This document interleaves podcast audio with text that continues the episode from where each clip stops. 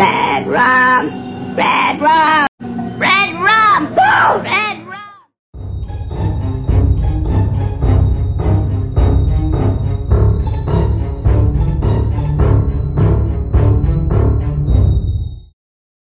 So, welcome to my podcast. Hello, it's me. I'm, it's you. It's me, uh, the famed cult classic Major Grunge. That's my joke lately. I'm not I'm not famed or a cult classic, but I think it's a fun meme. I think it's a fun meme too. I like uh I like I like creating this false persona and then peddling it on the airwaves. You gotta do what you gotta do. Yeah. Eventually one day you'll be a cult leader and then they'll listen back to this podcast and be like, this is where it started. Oh, I can only I can only hope. I can only hope. Would you be more like a Charles Manson or...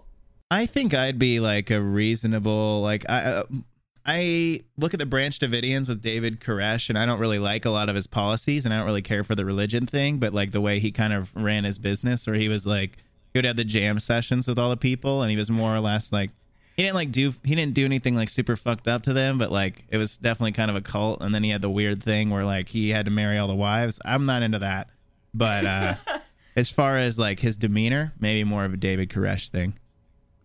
Nice. I mean, like, one wife is enough, right? Yeah, yeah. I'm not I, even, I, like, about marriage. So. Me neither. Me neither. I'm very, like, I'm very, like, not super into romance, so I don't know. I, I, I don't even think that would be... I know all these all these cult leaders like Jared Leto want to uh, have a billion wives, and uh, that's Why? not that's not for me. I'm like, I'm, like, if that's your thing, that's fine. But it feels like a lot of cults are like, let's have a million wives. Yeah, yeah. It's very... It's an interesting phenomenon. I think it... I think it's like a conqueror thing, like these ancient conquerors, like, um, I don't know, Alexander the Great and Cyrus, they were all big onto taking many wives, and Genghis Khan, you know. I think it's this this dominion idea that so many, first of all, I think men in general take this on, like the subjugation of women, or like, I guess to an extent, just having control over women to a lot of men gives them some weird sense of validation. I think that yeah. this whole like many wives thing is, is a manifestation of that. Look how many women love me. Look how great I am. I think it's that's I'm, that's what I see it as. That's what I. I think they're trying yeah. to replicate these historical conquerors because they see themselves as like almost gods. But it's like you can just do that without being in a cult or having yeah. a cult. It's called Absolutely. polyamory, and yeah. people do it, and it's yeah. totally fine. Yeah, yeah, exactly. And there's no power structures. There's ethical polyamory that's totally cool. You don't have to be like a weird, a weird uh, mean guy about it. Did you say meme guy or mean guy? Oh, mean guy. Just a mean dude, yeah. I love that. So mean. Yeah, you're so mean, yeah. I alternate between saying very harsh things and very, like, childishly, like, kind of uh, harmless things, you know? I think, like... I, um, back in, a, like, the first episode of my podcast, I, um, I said something about, like, oh my god, your neck is so wet, and, like, talking about one of the characters in the movie, and I was like, that's probably, like, the most mean thing I'll ever say, like, that's as far as I go with insults. Like, it's wow. really immature, and I was like, at thirty, I'm allowed to do this again, right? It's almost more fun that way, I would argue, yeah. uh, throwing in something that... I, that that isn't it isn't insulting at all. Sometimes instead of saying what the fuck, I'll say what the Fortnite. Yeah, and I say uh, what the heck. Yeah, I like heck a lot. Yeah, there's there's a power to it. And I say holy moly a lot. it t- it catches people off guard. I say golly, yeah. gosh, shucks. You know, it's good. It's good stuff. I'll always be like holy moly, that is so cool, and people are like, what? Who? What? Who yeah. are you? Because normally I'm like that. It's it's a very beautiful yeah, phenomenon. I'm like that weird sarcastic person that like saying holy moly. I'm definitely saying it ironically, not. Oh yeah, oh yeah, same here. But well, do you ever question yourself? You're like, maybe this started as as ironic, but is it even ironic anymore? Or is this just me? I don't know. I don't think so. I I do say holy moly mm-hmm. a lot. So I feel like I'm now using it. That's how I feel too. I I have no longer I no longer even know what. is ironic and isn't. I, I I have no idea, and I don't even know if I even care to like dig deep and reflect on it, because at the end of the day it just is what it is. Well, like when I said in Discord yesterday that I'm now using wow. Uh, yes, yes, yes. People are got so up in arms. I didn't even, I still didn't even listen to the song, but I saw I don't I don't even know who sings the song. I think it's Cardi B and Megan Thee Stallion. Yeah. Oh. Oh, okay. See, I just heard it on last podcast on the left, and now I'm just saying it about whatever. I see. Well, it cracked me up because Ben Shapiro publicly embarrassed himself uh, over it, and that was just hilarious to me. Did he did confirm that he has never ever caused his wife to enjoy herself sexually. Yeah, that's exactly what he said, and and it was so just hilarious and pathetic because he was just oh. so convinced. He's like, it's it's not possible. It's not possible. And and and and everyone was like, Ben, it is. It's like, you've never experienced it, it's but your wife probably wishes maybe you had experienced it. And so your wife yeah. wants a yes, yes. So basically, Ben Shapiro publicly and, is like, I'm incapable of pleasing my wife. And that's kind of what what what went down. And it was just really sad and pathetic and also hilarious because it's Ben Shapiro. I'm like, fuck Ben Shapiro. So, you know. That's that's what it was, and because of that, I've enjoyed. Uh, I you know, I maybe the song's great. I don't know. I should probably just listen to it to know, but I don't know if I uh, like. It's not my style. Same here. Of music, but I feel like if I'm gonna keep using yeah. the word, maybe I should have right. Yeah, exactly. A little bit more education. More than anything you know? else, what I enjoy about this song uh, is that just all this buzz that's happened around it, and all of the like Republican yeah. senators that have been tweeting about how much they hate it in the U S And it just oh, really? cracks me up. It just cracks me up. It's all it takes in the U S to make it's them mad. They have never yeah, done yeah. It. All it takes to make a Republican senator in the U S mad apparently is talking about sex openly, and they're just like ah, and they, oh. yeah, yuck, yuck. yeah.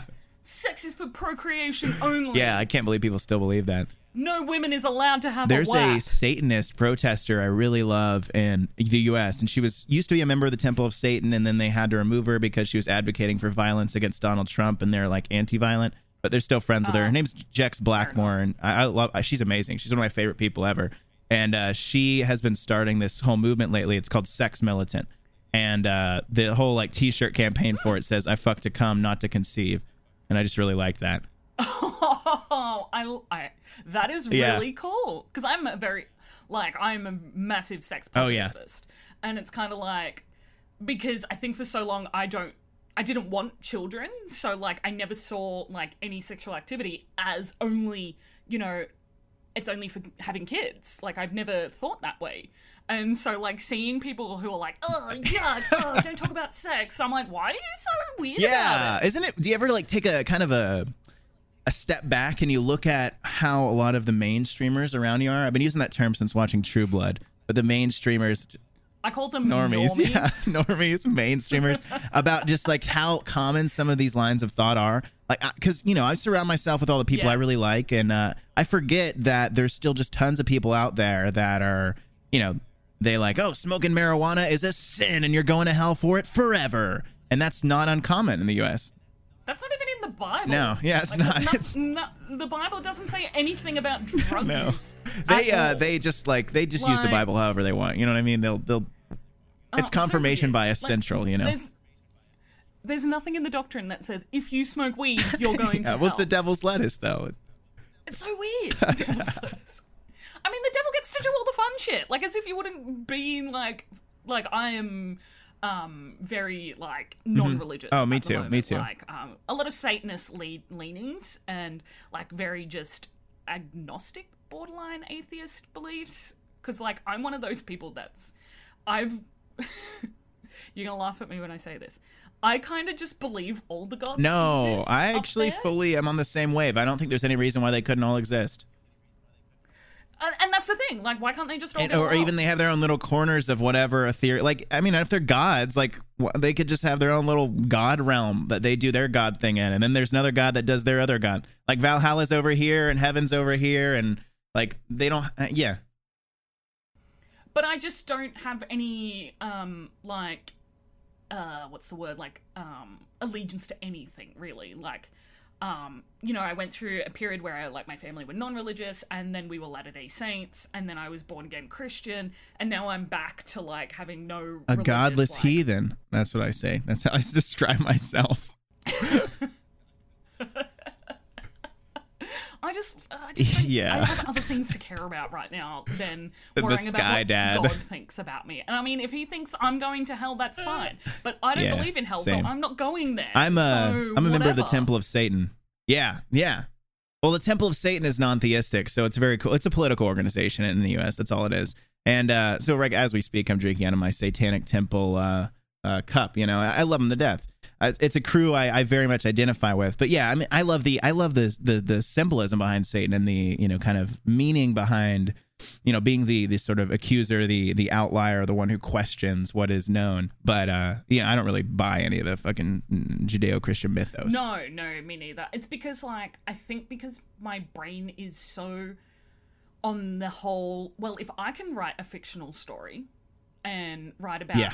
like a zombie outbreak and this really kick-ass woman with like shotguns for arms comes along and saves the entire world, then some random can write a Bible.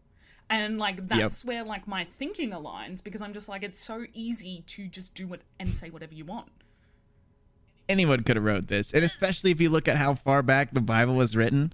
You know what I mean? Like, how is, how is anyone going to confirm anything back and then? And the amount of reiterations that there's also been, it's just exactly. like... Retranslations, reiterations, exactly. biases being... It's like, oh, it's just like, how, how could you even trust this shit? The original transcript in Aramaic, I'm not going to believe a fucking thing you say. Same here. That's exactly how I feel. I mean, just even looking at... Uh, I remember when I was still going to school for philosophy, studying a text of Aristotle, a very like simple entry of Aristotle where he discusses his ethical system of yeah. uh, virtue ethics is what they call it, you know, now. And he talks about eudaimonia, which is a word that is translated by different philosophy professors all over the world slightly differently. And these slight variations in how they translate eudaimonia change the meaning of the text dramatically. Yeah. And that was sort of a epiphany moment where I said, well, if a slight variation of just one word in a text, a small text, changes the whole meaning of the text, the Bible, which has been retranslated a billion times under a billion different, you know, into a billion uh, different authorities. Languages. Yeah. How how how would you even have close to the same document it's not, at the end of all that? It's not a, and it's not a universal document either, because yep. there are so many different like translations and mi- translation of meaning, not necessarily the language, but the meaning for different, like even just different um, denominations is different. And, you know, Catholicism oh, yeah. versus like being a Methodist or a, um, or a Lutheran or a Catholic or whatever, you know, like even that is all different for, for translation of meaning. And, you know, you're going to come across religions that are very like authoritarian. I have someone at the door. Sorry, one moment. Oh, you're right. I don't know what that was about. It was, well, there was a that? delivery thing. Uh, there was a oh, box okay. of food and anyways, apologies. What, what time were, is it? Uh, it's eight oh two p.m.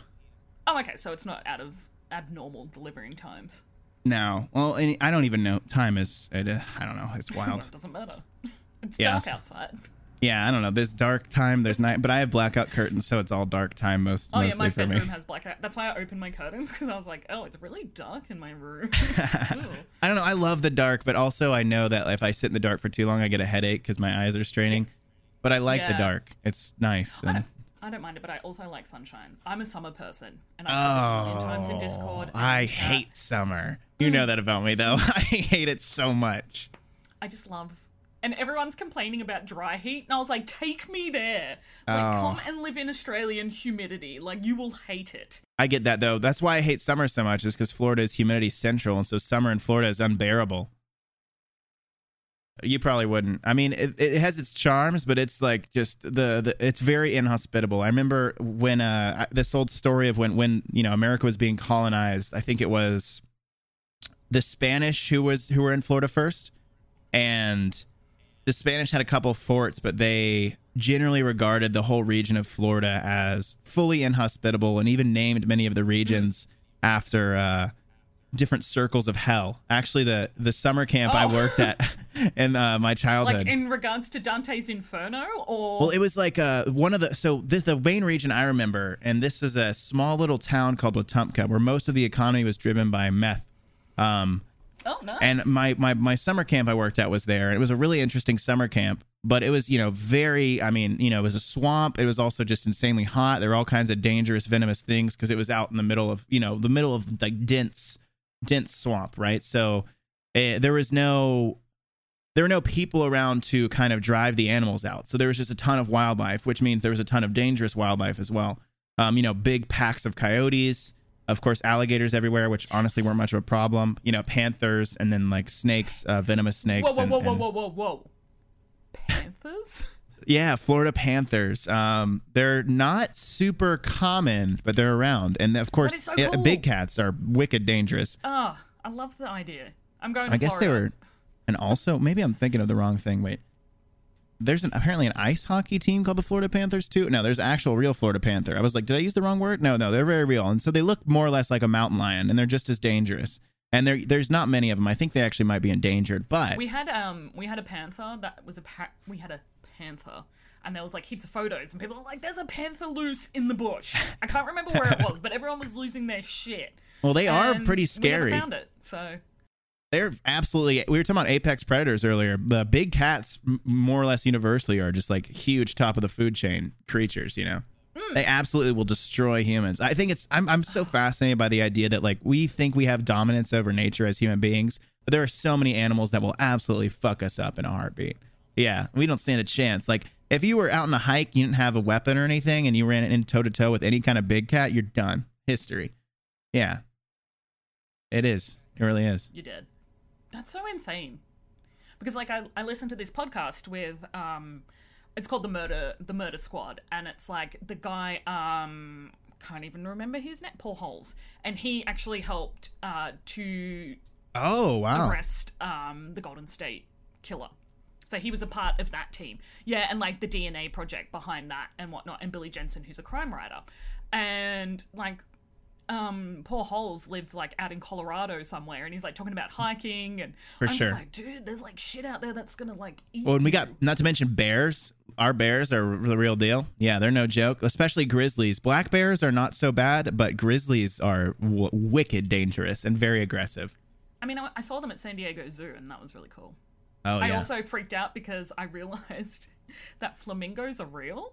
Yeah, they are. They are. I see them in the wild in Florida. It seems bizarre, but yeah, they're they're not very pink though in re in real life. Like in zoos, they feed them like dyed shrimp to make them pink. Oh, but like in in, in the Shit. wild, they're more just kind of a pale white with a slight like, pinkish I tone. Just freaked out. I freaked out. I freaked out when I saw vultures. Oh, when I saw like all these animals. Wow. That, 'cause I love vultures. Vultures are cool. We got them all over the place. Turkey vultures, you see a ton of times. I love when they when they eat too much, they throw up as a defense mechanism. So like if something comes towards uh, them, they'll like yeah. vomit to get away. And if they're like if they eat so much, when they try to take off, they'll also vomit to lighten the load so they can That's fly so away. It's so practical, like, really. What the fuck? They're really practical yeah, animals. They are. Most like, scavengers wow. are, I've found. You know what's another interesting thing? And I've I've talked to I talked to my girlfriend a lot about this because she really likes possums and thinks they're really cute. And they are kind of cute, but like Like Australian possums or like opossums? Uh, well, I mean, I guess it would be... So the so the opossum thing, even though it's spelled opossum, they just pronounce it possum here.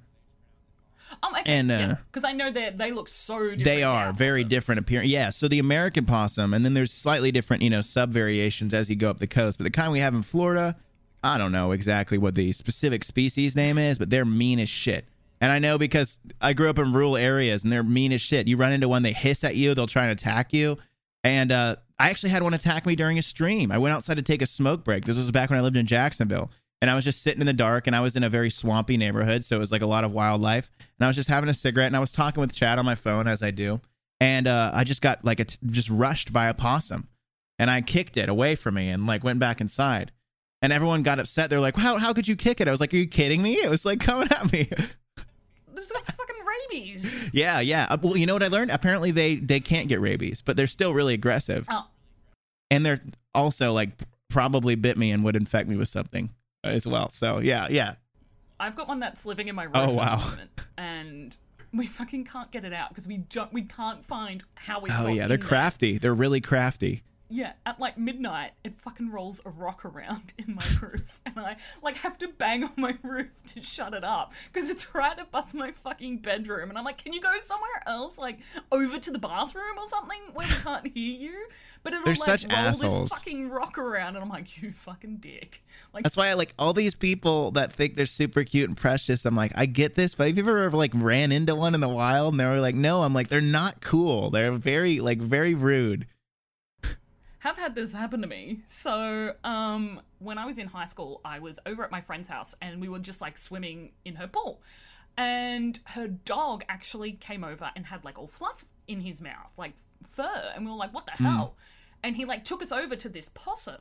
So we grabbed one of the towels and I'm, like, holding it, like, on my lap. And all of a sudden it just fucking launches at my face and, like, scratches my face. Uh. And so I fucking just, like, launched this thing that's just been attacked by a dog. I was like, what? You have to. Fuck? They're mean. They're aggressive.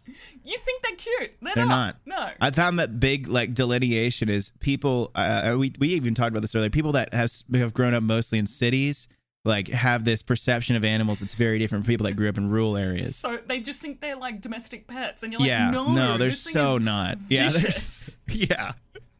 Yes, absolutely. It's coming to kill you. Like, I've known people that will see, like, a little pack of coyotes. They'll be like, oh, I'm like, no, no. These coy- They would absolutely kill you if they thought they could. Most of the time, coyotes here, they're like, they're pretty cowardly. But if there's a pack big enough of them, they'll absolutely try and, like, tear you apart. Yeah.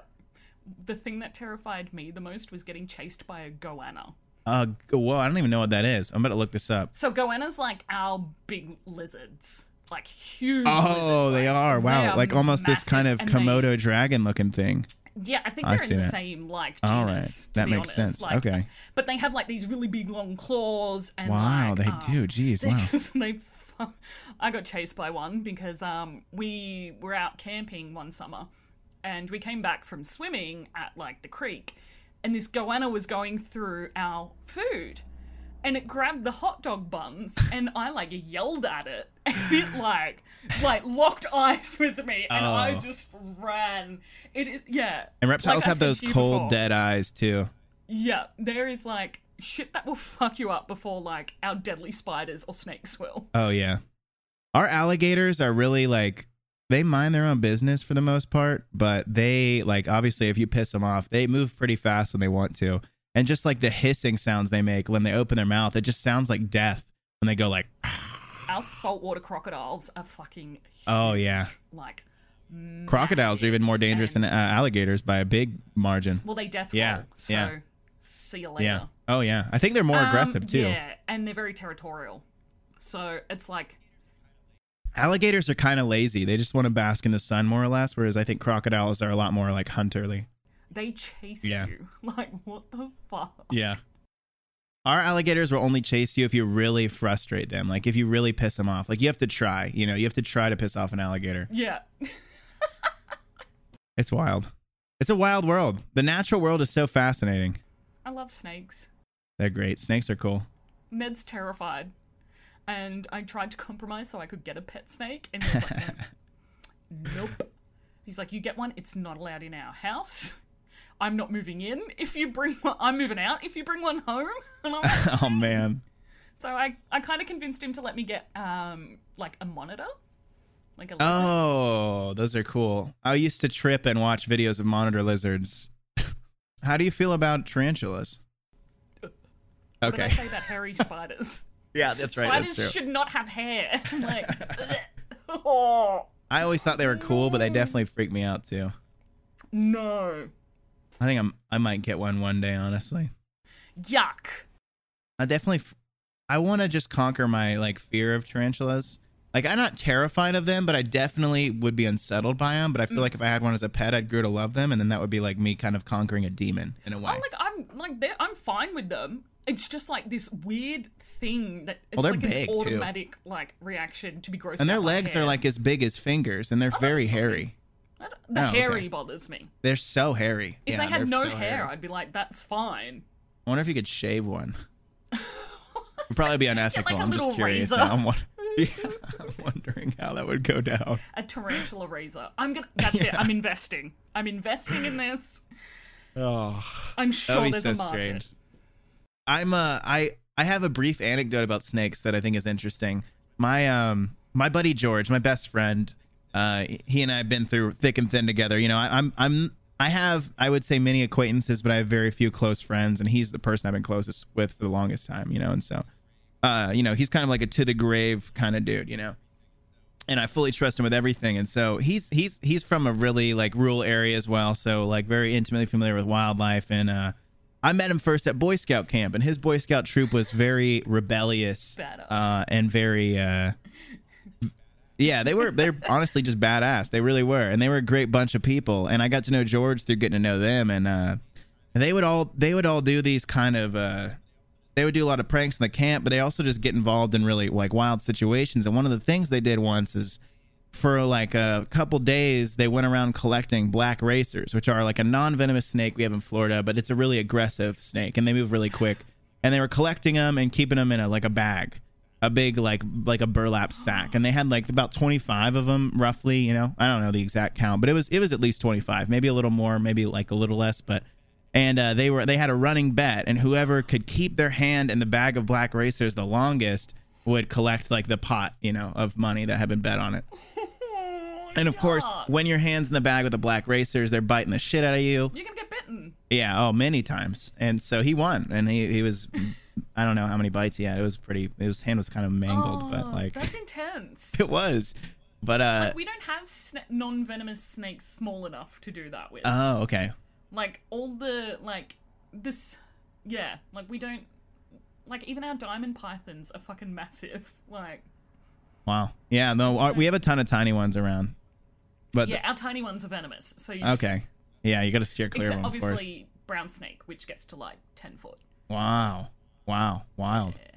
They're badass. But please, I, I, I know I've I've been like derailing this whole with these weird snake no, stories and no. shit. But I love talking about this stuff. I, I wanna I wanna definitely like, you know, uh, get into The Shining here as well, because I, I feel yeah, like absolutely. I'm the type of person that derails everything, so I got to be careful. Oh, me too, because my brain I can't I can't stay on track. Me neither. At all. I mean, we both have A D H D, yeah, so yeah, this is so a perfect like, storm. Oh, it's gonna, people are going to be like, what are you guys talking about? Uh, what but are you we're going to be talking about The Shining. That's what we're doing. Yeah. So um, to kick it off, when was the first time and what is your first memory of watching The Shining? So uh, I, I, it was when I was in high school for sure. I want to say like sophomore year, maybe early. No, it was, it was sophomore year, I think. Maybe early junior year. So, um. For Australian listeners, how old are you in like your sophomore year? Mm, probably fourteen in the first half, fifteen in the okay. second. Um, okay, so yeah. I think I was probably fifteen, maybe sixteen when I saw The Shining, something like that. And so that's so late for a horror movie. Oh yeah, my well, my mom uh, was really. She wouldn't let me play like a lot of the like, rated M video games or anything violent. And so she was very, very conscious about what kind of content I took in. So I didn't get to watch horror movies or like anything uh, violent or rated R for a really long time. So I was very late to the horror movie scene. I didn't even know I liked horror movies or horror games until like a year ago, honestly. Oh, wow. And then I dove deep. I knew I liked the energy, like the aesthetic of it. I just didn't, I hadn't really seen any of them. So I was very late to the party. I saw The Shining and then I didn't see really anything else for years. And then I kind of got back into it. I saw uh, The Witch, which I really liked, and Hereditary, which I also really liked. Hereditary is fantastic. And con- Conjuring. I liked Conjuring as well. Um, so, yeah. And then I've been loving, you know, horror games, uh, fully dived into the Resident Evil series, and I've loved that. And so horror narratives in general have become something I've really loved, but it's very recent for me. And so I saw The Shining hmm. many years before I even knew I liked horror, but it's because I had heard... It wasn't even so much that I watched Shining because it was a horror movie, but really because I had heard it was just a really good movie. Right, and yeah. Kubrick directed it, and it's, it is famously just a well-made movie, even if you don't like horror, I think. Yeah, I feel that way as well, that it's um just got that aesthetic that's not, there's no jump scares, no. There's nothing that's really, like, um incredibly horrific about it.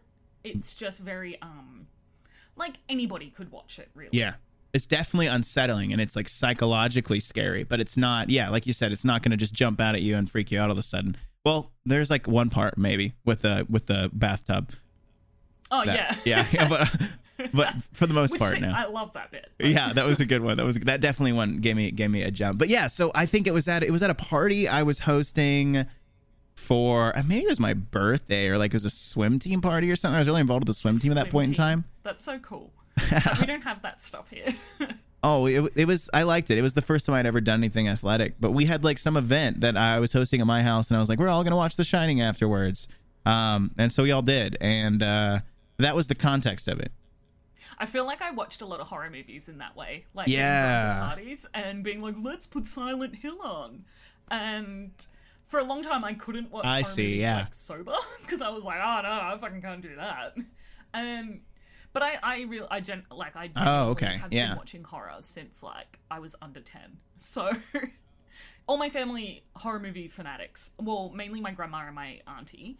And, yeah, mm-hmm. so we've always watched. Like, my grandma likes paranormal and supernatural movies, whereas my auntie just, like, watches everything. Anything and everything. So... at this point, I want to watch everything, yeah. and I've seen a lot of it. I think by the time I actually got into horror, I had just been through enough like real life stuff to where horror didn't really scare me, yeah. but I loved it. You know what I mean? Like I was never, I was never like, oh no, like what if I can't watch this movie? I was like, oh sweet, this is yeah. gonna be great, and like I hope it scares the yeah. shit out of me. And one game I really like, the horror games too. I almost put like in the same field there because horror games are normally narrative driven, so it's like being in a horror movie, right?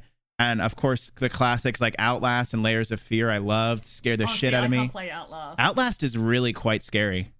It is, like, I've had um, Dead by Daylight on my computer. Oh, I love Dead by Daylight. I used to be a sweaty killer in Dead by Daylight. I was absolutely ruthless. I want to play it so bad, and I'm just so scared. Horror games are like a whole nother level of immersion for me. Oh, yeah. Dead by Daylight is one of the less scary ones, I will say that. Yeah, everybody says that. At first, it'll scare you a few times, but you'll get used to it pretty quick. And it, it, it very rapidly goes from being a horror game to being like kind of a sweaty esports game. I'm serious. It, it gets so like weird and strategic. Uh, yeah. It'd be cool. I'd be the I'd be a killer. Killer is way more fun. Way more fun, in my opinion. Yeah. Because I just can't run away from people. Like that is that for some reason. Terrifies me. Well, if you're into strategy, you'd like Killer too. Killer's all about like mind gaming and resource management in a really cool way. That's what I like about it. I really like the strategy, and plus you get to play as like like a, like a slasher killer, you know, which is fun, right? Um, okay. You know, and they have great characters. Have, they have Ghostface in it, who I love playing as Ghostface, and he's sneaky, yeah, like he is in the movies. He hides and yeah. pops out at people and kills them, which is a great jump scare. Yeah, and fun. I want to play as Ghostface. Yeah, yeah. Oh, see, that's just like me being a serial killer. Right. It's like it's like a healthy way to kind of yeah.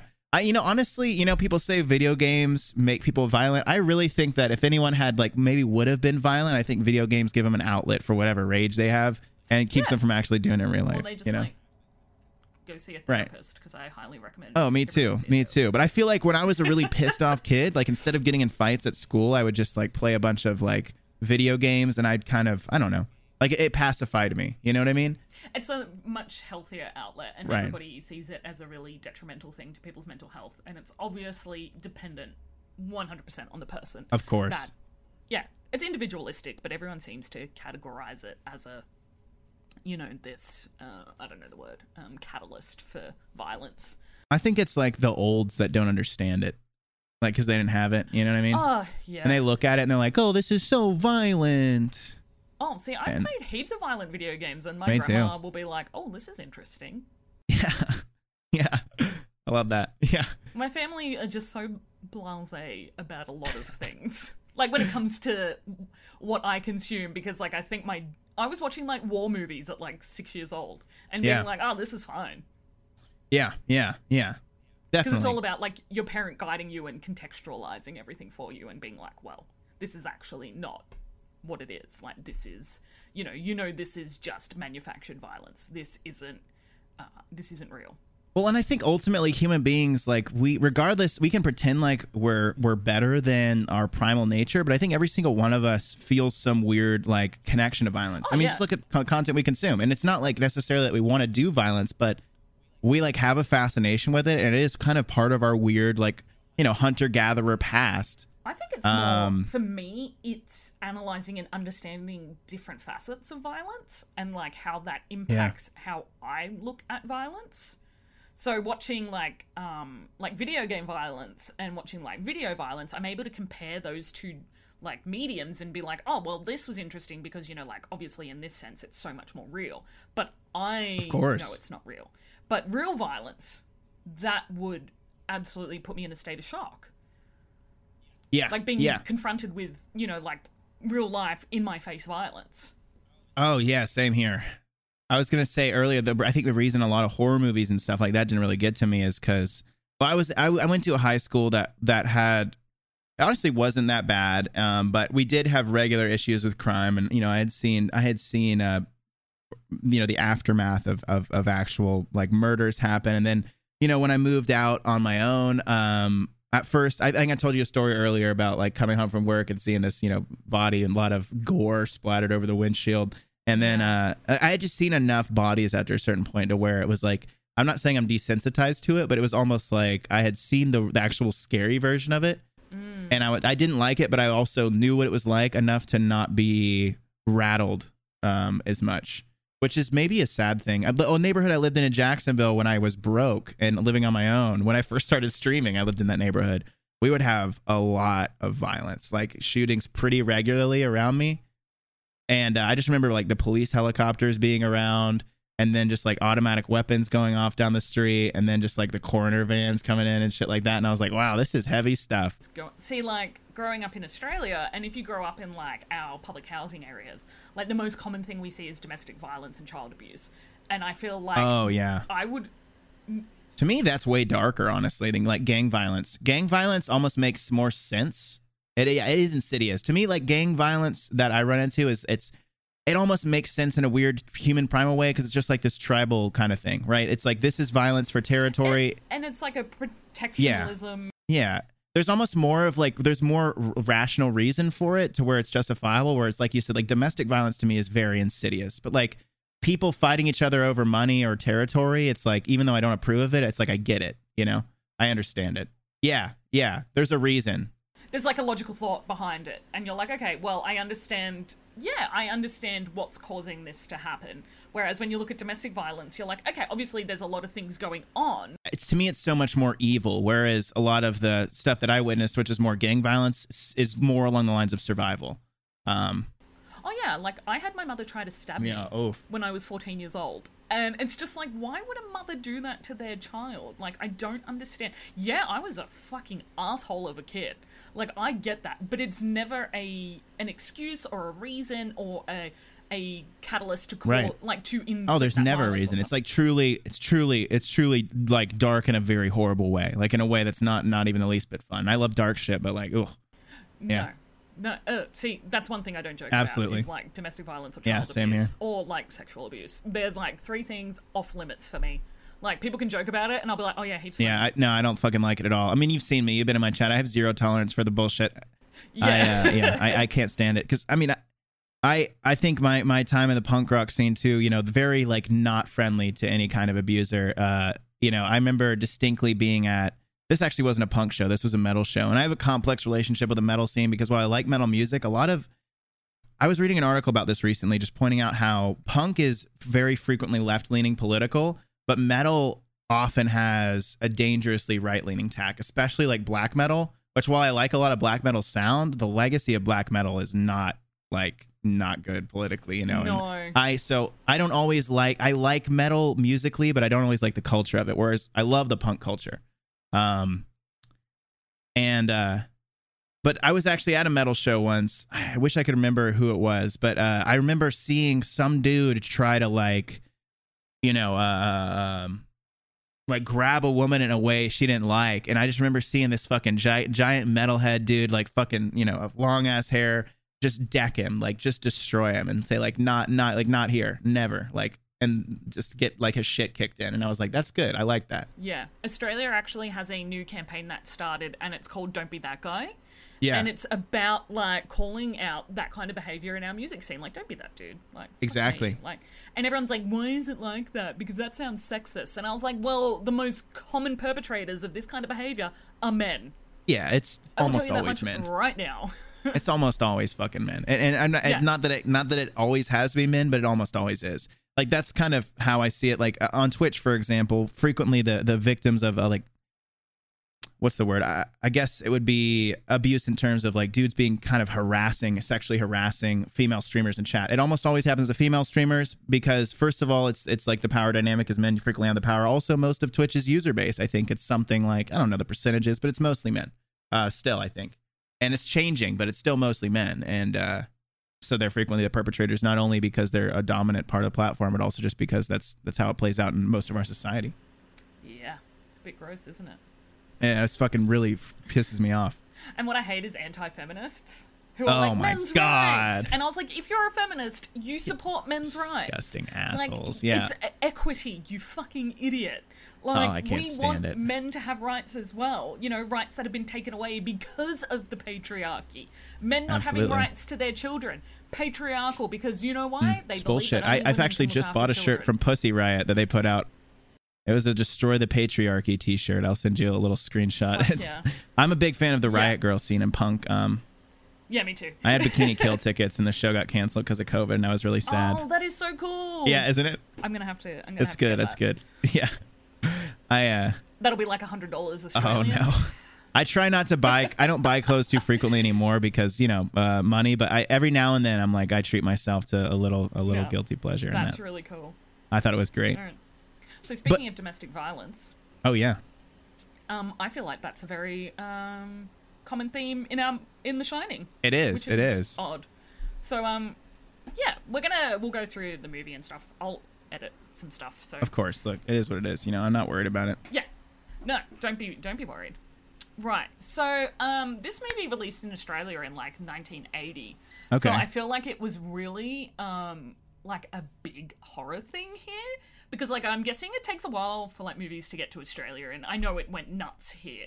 Like sure. people were stoked on it. Um, my mum's a huge Stephen King fan, so I know she mm. loved the movie. Um, oh, and the and book's great like too. A, I, yeah, I yeah. haven't read the book. I read it many, many moons ago, um, and I, I remember liking it. Uh, admittedly, I don't remember a ton about it because it was like, fine. It was around the time I saw the movie for the first time. Yeah, yeah. I've got Doctor Sleep here because mm. I know I have The Shining here somewhere. I have Doctor Sleep on that shelf, but I've never actually read it. Nice. Yeah. Because I'm actually trying to collect all of this one particular like publication of the Stephen King books so that they all look the same because I can't have yeah. them not all look. No, I, I definitely I get that. Be different heights. Mm, yeah, it's frustrating. It's just not going to work for me. I ha- I reorganize my bookshelf once a week, um, and uh, just to get it like how I like it. I have too many books now, so it overflows. And so I have a few other book stashes around my house. I'll have like books under my coffee table, and I have some books over here, and then by my. What are you gonna do? I've got like a pile of books on my. I see that. Table. Yeah, I always have a little pile too. I sometimes have to tuck them away because they'll bother me. Like, um. Yeah. But yeah, I get it. I get it. Uh, but no, you're right. My room is really small, so I like try to fit it all in, and it just doesn't work out for me. I need to like put bracket shelves up. Oh yeah. My greatest dream is just to have a perfectly organizable space to where I can get it just like exactly how I want it. Because I've never, I mean, of course, I've lived in mostly cheap apartments, and I can usually make them pretty cool. But, like, one day I want to live in a space that just has, like, exactly what I need, and then I'll just have it dialed in, and I'll feel, like, so good about it. Well, I asked, I told Ned that when we move, I want to, like, a space where I can put a, like, built-in bookcase. Mm-hmm. And then just, oh, yeah. Yeah, like, have it built into the wall. Because my brother-in-law's a carpenter, so I just get him to come in right and on. put it in for me. And, yeah, like, properly build one into, like, a wall space. I guess I have a question. So I think the really interesting thing about The Shining for me, mm. um, of course, like this whole, he, you know, Jack Torrance gets this job at the Overlook Hotel uh, yeah. as a caretaker, right? Or uh, what, groundskeeper, caretaker, you know, yeah, caretaker. Um, they're like looking after it right, for right. winter. I would honestly love to live in a hotel like that. Like if I had the opportunity to buy an old spooky hotel and just live there, I totally would. Yeah. Oh, I would absolutely do it. I would love it too because I could just get lost in the building. I maybe I just like slowly go insane, but I'm not sure I'd be like that upset about it. As long as it was just me, because then I there's a few hotels here like. Oh that. Really? Oh wow! I need to look into that. Maybe if I ever get a good chunk of money, that's probably what I'm gonna do. Uh, buy a creepy hotel, like disconnected from society. And then sometimes people will tell like little stories. They'll be like, "Oh, there's a guy up there. He's really weird, and he lives in the hotel alone." And people hear screams, you know. But like they don't actually hear screams. Of course, people like to make shit up. Yeah. But that's not actually a thing. Yeah. Yeah. And then occasionally I come into town and everyone's whispering. They're like, oh, that's the guy. That's the guy. Yeah. Yeah. That's my dream. That's my dream. And I could do, I could Twitch I R L stream from you the could, hotel. Yeah. That would be, oh, that'd be cool. Spooky hotel I R L stream. Yeah. I'm sure everybody. I'll be like, oh, wow. That. That's a breakthrough. I'm going to write that down. I yeah, subscribe. That's, that's a breakthrough. Um, yeah, I have to write down things or else I forget them. Oh yeah, I li- I give it to my Siri. Oh, see, I'm, I'm a big Evernote guy, but that's just as oh, good. Yeah. So um, when Jack goes to this, the funny thing that I found is that he's the the um the manager Stuart is like, oh, it's built on a Native American burial ground. The old know? classic. Like Stephen, yeah. Stephen King. What book doesn't have a Native American burial ground? To be fair, I think before this book was written, it wasn't as much of a trope. Oh, um, uh, was it? I don't know. I don't know. I, I could I feel be like wrong. Stephen King did it in. He did it in Pet Sematary. Yeah, yeah. I mean, he's done it a few times, but I think like since Stephen King did it, I think Stephen King kind of started it, and then a bunch of other uh, people did it. So like he kind of invented it, and then it became a trope. That's my. I could be wrong, but I think that's kind of what it is. It just feels like a really common trope. In it is. Stephen it King is. Stuff. He's like, well, oh, well only a Native American burial ground would cause this to happen. Well, Stephen King writes an insane amount of books, uh, and yeah. only some of them are good, right? So I think he probably just ends yeah. up reusing themes a lot. I did really like Needful Things. Yeah. Oh, there's a lot of Stephen King books I like, but there's a ton that are like not good. If you, I don't know if you've ever looked at the list of things he's written. It's insanely long. Um, mm, I have a couple of books, um, but Needful Things, yeah, was my favorite. I think he's written like uh, more than a hundred books, and so like a lot of oh, them you'll wow. never hear about. Yeah, but then there's tons of good ones, of course, too, right? There's... Yeah, plenty of good ones. I mean, he's definitely a talented writer, but th- not everything lands, you know. So I feel like the stuff that he wrote during his really bad like addiction phase were really fucking out yeah. there. And then when he was trying to get sober, terrible. Yeah, that's a common thing. It's really unfortunate. It's like this kind of fear that a lot of artists have that if they ever like get better mentally, that their art's going to suffer. I think comes from that. Like you see artists that are like hopelessly in a terrible mental space, but they create amazing art, and then they like they get sober and it kind of sucks. It's like it's it's it, I do think art is tied to sort of an internal darkness. um I think it's like a price you pay. I see it as like a, a price you pay in blood for like true creativity. You uh, like have to have this like internal pain and strife, which which sucks. I hate that, but I don't know, it seems that way. It just seems that way. Or maybe it's like a subconscious like placebo thing that these artists have, that they're like, okay, I'm feeling like I'm struggling now, so only my my work will only be good now. Yeah, that's a good point. Confirmation bias in into existence almost.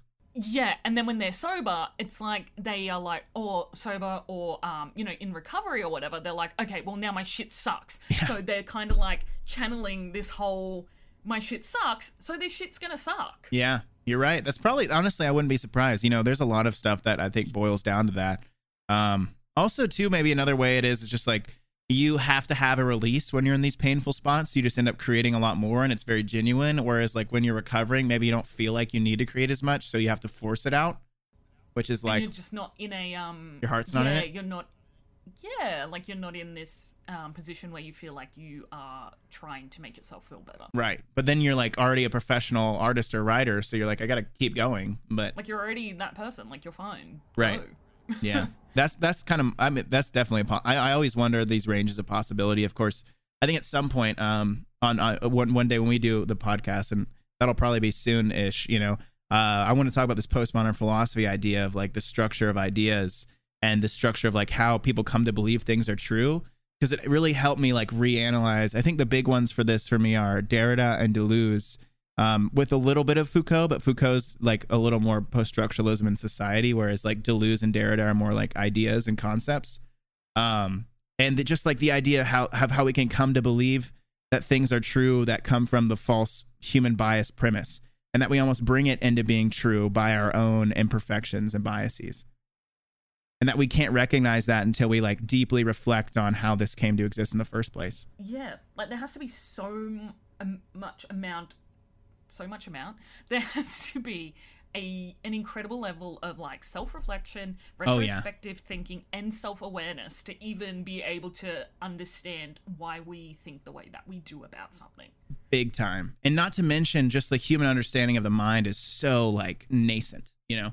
Even professional psychologists barely know, you know, anything about our minds. Yeah, absolutely. I actually had someone try to convince me that psychology doesn't work. Ah. Like going to see a psychologist doesn't work. And I'm like, oh, have you been to a psychologist? And I'm like, yeah, once. Yeah. And I'm like, oh. I definitely think it works. I don't think that they know everything, but I definitely think it works. No. You know, from my experience. They know what, they know what they're doing, and they can they can help you. They, well, I think really the psychologists, to me, the best psychologists I've had have been the ones that almost act as a sounding board and hear my thoughts and hold me accountable for my own thoughts. It's not that they're necessarily even introducing something new, but they're helping me reflect. Yes. Like they, they're, they're almost like a guide for me along the process. Yeah.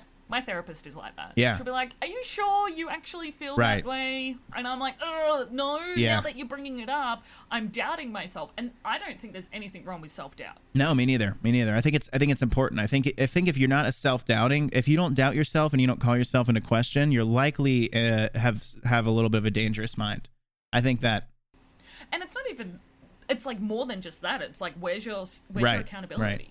I mean, that's. If you don't doubt yourself, you are one hundred percent sure that what you're doing right. is right, and that that is that is what you have to do. Whenever I make a decision, I have you know I have my angel and my devil going, oh yeah, mm, do you want to do that? Oh yeah, go do that. And then that's where the accountability comes in, because I know that maybe what I'm doing is not going to turn out right. the way that I want. And I'm then when it doesn't, like I've had people be like, Kat, what you said about me was nasty, and I'll be like, yeah, I intended that. Yeah, yeah. Yeah, I, wa- I wanted to. Yeah. Oh, yeah. People be like, well, that's mean. I'm like, yes, it was supposed to be mean. Exactly. And trust me, ten years ago, Catherine was not doing that. I was not doing that. I'd be like, no, no, no, you took it the wrong way. No, that's not what I meant at all. Or I don't even know what you're talking about. I don't know why you got hurt by that. That's your problem. And I'll be like, now it's like, okay, if I hurt someone's feelings, I've got to reevaluate my intention behind why I said what I said. Yeah. Yeah. I get that. I get that. I, I mean, honestly, like I say to a lot of people that philosophy, like I love it, but it's also kind of ruined my mind because I'm just always questioning everything intensely and uh, the nature of truth as well. And then just like some, I always got frustrated by like the Jordan Peterson kids in my classes because they would always just drop like they would throw around the word objectively a lot. And that always frustrated me because I'm like, how could you? And you're like, you're like early human naivete claim to know these objective truths yeah. about the universe. Yeah. I don't know. It's like, even at my age, but I don't know. I'm never going to know. No one, no, not even the smartest people know fully, yeah. you know? And, and, and that's okay. Like, that's fine. And that's the that's the dialectic in motion. That is on but, egoism. Not that I have a problem with egos. I don't think there's anything wrong. I'm a big feed your ego person. I know a lot of people yeah. aren't, but I am like... feed that ego, because you know why? It is going to help you. It is going to give yeah. you confidence. It is going to give you resilience. It is going to confirm anything that you've ever believed, doubted, thought about, have done.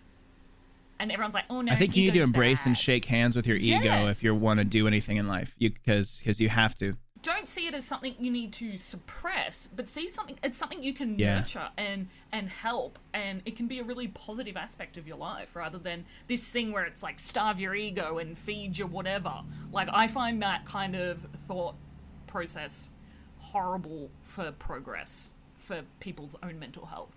So yeah, I'll let my super id go. Off you go. Yeah. Go. Yes. Yeah. I, I'm the same way. I'm the same way. I have to. I have to. Bef- also too because. I don't know. To me, the, the ego is is to a degree a, sh- a shield, right? A shield against those yeah, who would undermine absolutely. you. You need it to yeah. survive, I think. And that's what I was saying about like confidence and resilience, and and your ego being that part of you that really helps you to develop even. And like when I did psychology subjects, it was like egoism is bad, and I'm mm-hmm. like, is it? Is my ego really the bad dude? No. I think there's like a. I think there's an in between too. Well, because because for me, it's also like I know there's a ton of. Or like Ayn Rand.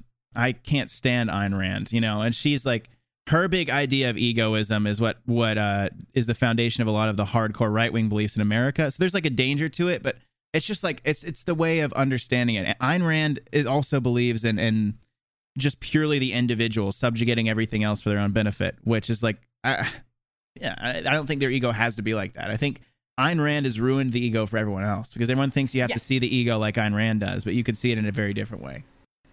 I see that more as narcissism yeah. than egoism. Me too. And I think that that's where the issue the issue lies. It's it's just a crafty little like uh, like hiding place for, for their narcissism, I think. Yeah. Oh, yeah. And like after suffering narcissistic abuse, it's fucking... In, it's horrible. Oh yeah, I believe it. It is really horrible. I've never been. Oh, so the current relationship I'm in is the relationship I've been in for the longest, about uh, maybe seven and a half months now. Um, but I've previously never been in any. The longest relationship I'd ever been in before that was, I think, close to six months, and then much shorter. So I'm, I'm like a, I'm, I'm a, I'm more or less a solitary individual. Um, and so like I had been in a relationship with a narcissist before, and it was very destructive. Um, but it never got super bad because I got out quick. You know what I mean? Yeah. But look for those red flags. Yeah, well, it, it gave me a good eye, you know. Yeah, exactly. You know, you know what to deal with, like how to cope and deal, and yeah, absolutely. Well, and we were talking about. Oh, go ahead. No, my narcissistic abuse just taught me how to deal with my own feelings, and like I became a way more self-aware person after suffering through that. There's this like strange dialogue of life, and I think most people know this. It's like this cliche thing a lot of the toxic positivity people say, but I think it's kind of true that like you do like you need the bad experiences to grow and learn and develop the self. Yeah. And it sucks, but like it, I don't know, pressure makes diamonds, you know, and it does. It's true. Oh, I like that. It's true. It's true. Uh, All right, let's talk about this movie. Of course, please. Well, I think that's it's like uh, so one thing I wanted to mention, of course, like while we get into the plot and all that. The thing that really compels me about this movie now, uh, watching it again and talking about it again, because, you know, you, you've reached out to me this podcast. I would have never thought of it before, but the whole the whole plot of, of The Shining is kind of equal parts supernatural occurrence and cabin fever. And yeah. Now in quarantines, in quarantine world, I think there, a lot of people are starting to tap into this really weird cabin fever. And I've been yeah. a weird little isolated hermit for, for a long time. You know, I, I spent many years just like in my in my house uh, for days, weeks, months on end, you know, isolating myself from everyone else and from society. And this was like the version of me that that birthed the Twitch channel. But I it was obviously like brutal for a long time, but it also allowed me to be super comfortable with myself. And after I got through the initial like tough phase, I became, I think, better off for it. But I know a lot of people now, I think, because they've either been in school and then in work where they've always had a world to be out in and people yeah, to be around. Like a comparison. Or for, for the first time dealing with true isolation. Um, well, not even true isolation, right? Because you can still talk to people through the internet. But like as close to true isolation yeah. as someone outside of like, you know. Is your city shut down at all? Or is... Sort of. Like only a little bit. You yeah. can still go out and do stuff, but it's a lot of stuff is yeah. completely closed. Um, and, and nothing's open um, later than I would say the maybe early evening. Yeah, it's the same. It's the same here. Oh, actually, everything's pretty much normal, but we just have a lot of restrictions, like um, yeah. capacity of people in venues, and um, mm-hmm. like you have. Like I tried to get a drink last night with my friend, and you have to book even at like local pubs, and I was like, wow, okay. Yeah. Because I haven't been out to do that. I didn't even know that yeah. was a thing, but okay. I've only tried to go out like two times mm. because occasionally I just feel like I need to. And I think it's good. A lot of people uh, are militantly like, never leave the house. I'm like, well, at this point in quarantine, I think sometimes you have to for your for your own sanity, you know? Yeah. That's why I went out for dinner last night, because I was just like, if I don't do something social soon, I'm going to oh, I'm going to kill a plant. Um, You're going to go full Jack Torrance yeah. on your on your plants. Yeah. So, um, yeah, let, we'll... Um, Yeah, it's and and that like this is they this is like worst case scenario of quarantine, really. This oh movie. yeah, oh yeah. And honestly, I shouldn't joke Absolutely. about that, because I'm sure that you know a lot of violence has increased in homes because of being, you know, oh, locked down, I know for sure, and absolutely, is, you know, incredibly sad. And um, actually, at with these episode notes, I'm going to chuck in some resources for people to contact for um like mental health and any domestic violence stuff. For uh, both our countries, so yeah, so absolutely, those right resources on. And links will be in the show notes. Um, so the funny thing that I found is that this manager is like telling Jack all this horrible shit that went down in the hotel. You know, um, yep. this Grady guy who was the caretaker went nuts, slaughtered his entire family with an axe, and Jack is like, "I'll take the job." Yeah, let's do this. And it's just like, what? Like, for me, that's like, ew, like, massive red flag. Like, don't come in. Only because I hate, like, paranormal stuff. I'd be out of there so fucking fast. Oh, yeah. Like, oh, yeah. No, I'm out. And then his son has a premonition about it, too. And he's like, eh, you know. He's like, eh. And Tony's like, at the hotel. I yeah. love Tony. I love yeah. Tony's voice in this. I don't, he's my favorite character in this movie. Tony is a great character. And now, because we never really find out who Tony is. Like, right. Is he like a ghost, or is he just like um, his like uh, his shining, like his shine voice? Does that make sense? Like, right, right. Well, we know that Jack has the shining, so I think we can kind of assume that maybe Danny does as well. And the way that it manifests through Danny is with, with Tony, his little... With Tony, yeah. yeah. Because then while he's having this like premonition, that's where we see that really cool scene with all like the blood coming in. Yeah. Like, everybody knows that's from The Shining. Oh yeah. And it's honestly, I fucking love that. The other big Shining one is with the party, like the photo that they zoom in slowly on and you see Jack Torrance in the ballroom with everyone else. Yeah. yeah. That's like I love oh, that one. Who we But I don't think that happened in the book. That was just in the movie. Was that? I think um, Kubrick added that okay. in. Yeah, just to give like some extra contextual, like, is that a possibility mm-hmm. kind of thing? I've seen so many references to that uh, since since The Shining. Yeah. But. Yeah. See, like, because I watched The Shining, frig, I would have been like thirteen or fourteen, and my auntie was like, you have to watch this movie. Oh, yeah. And then I didn't watch it again. So that's like fifteen years between like the first time I watched it and now. Oh, wow. So it's like, I don't even, rem- I didn't even remember the movie. So when I watched it again, I was like, what, this happened? Yeah. Yeah. So it was kind of cool. It was kind of like watching it again for the first time. That's cool. Yeah, that's very cool. Yeah. So the family rock up at the Overlook and they go through these really cool, like, um, like that scenic drive as they're going through. Mm-hmm. And there's, like, all the panoramic views of, like, the mountains and stuff. And I was like, that's so cool. Oh, it really is. I wish the rest of the movie was that nice. Yeah. Yeah. Well, I love I love the, like, the, the way this hotel looks is super cool to me, uh, mm. honestly. Like, I mean, if I, I would probably live in a hotel like this, like I said. I honestly probably would. Yeah. I'd be intrigued. I I, my curiosity would get I the better would. Of me. I'd probably end up with, like, demon scratches on my back while I sleep. And, you know, like, when you're getting, like... haunted by a ghost and shit, uh-huh. you end up with scratches and bruises and stuff you never knew about. Yeah. That had happened in this hotel. That one hundred percent guarantee happens in this hotel. Oh, absolutely. Well, in the twins, that one, uh, that that one really got me. Of course, the. Oh yeah. Yeah, yeah. Me too. I that was unsettling. Oh, it really was. There's little like subtle mm-hmm. references to the Bohemian Grove type of stuff as well in this movie. Oh, okay. Yeah. That's interesting. I'll, I'll, or like with the parties and things like that. Well, well, the specific one that I remember is whenever the kind of insanity sequence is, is kind of unraveling and um, mm. he's looking in different rooms and seeing different apparitions. And one of the apparitions is like an older man who's, to me, looks kind of like a politician. And I think that's the idea of the Bohemian Grove reference. He just has that politician ah. look. And he's is that getting the dog like... scene? What's that? He's getting a blowjob from the dog? He's getting a blowjob from some weird, like, creature. Yeah. Yeah. And uh, then the creature looks up and looks at him. Yeah. That was like a Bohemian Grove thing. Um, ah, that's really interesting. Yeah. Yeah. Yeah. There's a lot of little coded references to Bohemian Grove in movies, which just kind of fuels the conspiracy. Yeah. Um, and Kubrick would have been one of those people that would have one hundred percent. Oh, yeah. Well, he includes little moon landing conspiracy nods, too, in this. Yeah, because he did yeah. the film on, like, faking the moon landing and stuff yeah. and caused a riot, almost. Yeah, so. And everyone, because everyone was, all a lot of conspiracy theorists before that were like, Kubrick is the one that faked it. And he's like, oh, that would be funny. What if I was the one that faked it? And then he kind of just, like, wanted to mess but with them a little let's bit. Let's do it. Yeah, let's do it, though, yeah. actually. He's like, yeah. So Kubrick was like, he had That's this, so like, cool. funny self-aware moments of uh, of just, like, giving the conspiracy people stuff to chew on. Uh, intentionally yeah. and I thought that was really clever and fun. Yeah, that's so cool.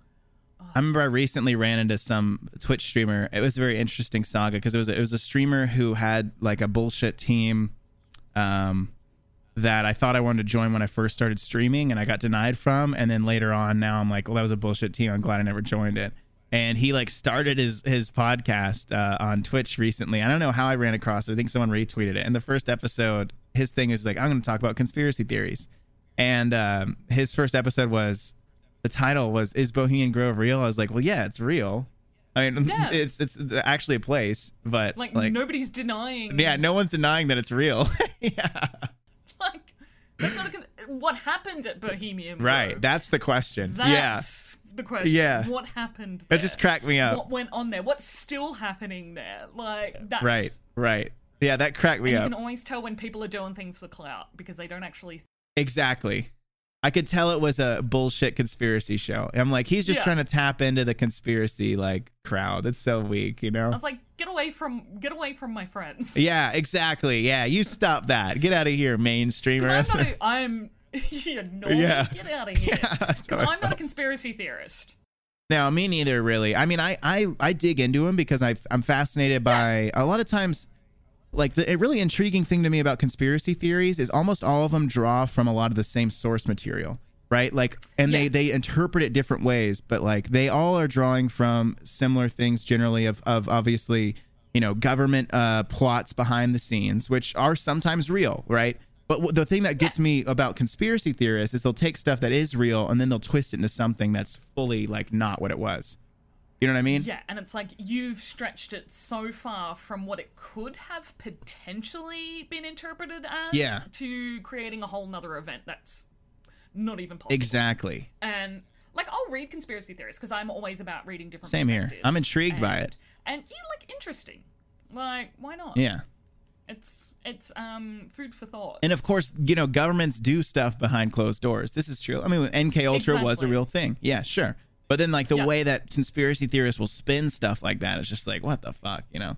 How'd you get to no, this no. conclusion? Like, there is a bunch of Australian conspiracy theorists that think that the government did Port Arthur in order to take away people's guns.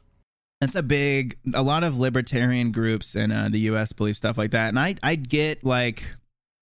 I'd get it if there was an active armed resistance to the government. Because there's shit like, like like the U S government has done stuff like this. Like, um, what was it called? There was a, a instance of, maybe it was how we got involved in World War One, where we sent a boat over to to sell. It was loaded with guns we were selling to the U K. And when the U-boat sunk it, we were like, oh, yeah. my God, an unprovoked attack. But like we knew they were going to do that. We were trying to get an excuse because we wanted yeah. to get jump in. And so, um, you know, they'll do stuff yeah. like that. But the thing that, like, strikes me as so off about people being like, oh, they did this so they can take our guns. I'm like, no one, even in the U S where we have guns everywhere and we're supposedly, like, these hardcore revolutionary, no one is actively resisting the government with guns uh, almost at any point. Even now, when we're no. seeing the most anti-government sentiment we've ever seen, it's My- still not happening, which is why I'm like, no one cares about your fucking guns because you're not doing anything with them. Where are these Second Amendment rights, right? I don't know. When your military...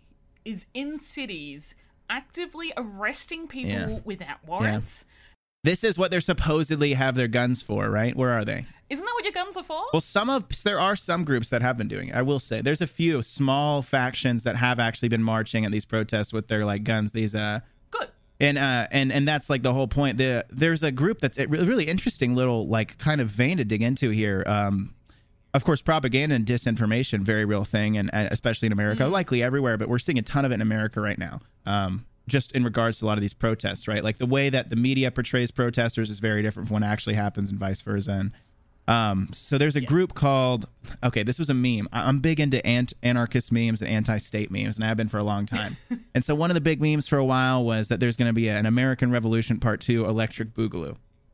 You know, that's the joke. And so the Boogaloo became this just sort of like word that people would use, and everyone in the anarchist meme and anti-state meme community would just know that that means like that's they're talking about the insurrection. Um, and yeah. so there became this group of people called the they called themselves the Boogaloo Boys, and the joke was they would dress up in their like fucking party like outfits, like Hawaiian shirts, but they'd also have their guns because it was like a celebratory of like, oh, today's Please the day we take down the state. It. Yeah, and they have been coming out and like actually showing up. But but here's the thing. They have. The good thing is that they're showing up. They are. That's the thing. Well, but the way that they've been labeled, um, and in, in, in like the perspective of the media, the media has labeled them as a white nationalist group, which is like they oh, they ew. aren't. Oh, they were never a white nationalist group. There are obviously some members of this. Like it's a broad thing. Like I said, it was just a meme. It was a hashtag. Yeah. So there's anarchists that use it. There's libertarians that use it. There are white nationalists that use it. Yes, but well, I was gonna say you can be a white nationalist and an anarchist. Yeah. Like yeah. And so they more or less pick and choose the instances of white nationalists of this to label the whole thing. They do the same thing with um with oh. like the, the, the punk rock scene, you know, and the skinhead punks, yeah. like specifically like with skinhead being turned into a white nationalist thing, but initially being just like a style choice that like ska people did. Yeah, you know what I'm talking about? I don't know if you're familiar with this. Ugh. Before skinheads were Nazis, yeah. they were just like it was just like a hardcore punk thing that was just like for fun. Yeah, no, no, yeah. I know. I I have. Like, my sister has, like, actual not Nazi skin. Yeah, yeah, yeah. The suspenders so, and, yeah, yeah, it's like, yeah. It's very yeah. interesting how quickly yeah. it changed. Um, Where I live, there's a really big punk yeah. scene. But there's also a lot of skinhead oh, yeah. Nazis. I mean, so, they're the real deal. They're around. I see them all the time at punk shows. I hate it, but... I hate it. I, I don't really go to, like, proper, like, hardcore punk. Yeah. Well, there's always going to be some Nazis at any given hardcore punk show in a big scene, unfortunately. Yeah. But my actual music scene is more sexist than it is racist. Okay. And that's where it's like... the fact that there's still racism is a huge issue. Oh, yeah. But yeah, I just think yeah. these things are fascinating. Like the way that... Um, and and mm. the sweeping generalizations of any given scene based on small little instances is like the same kind of tool conspiracy theorists use to create like these weird bullshit conclusions.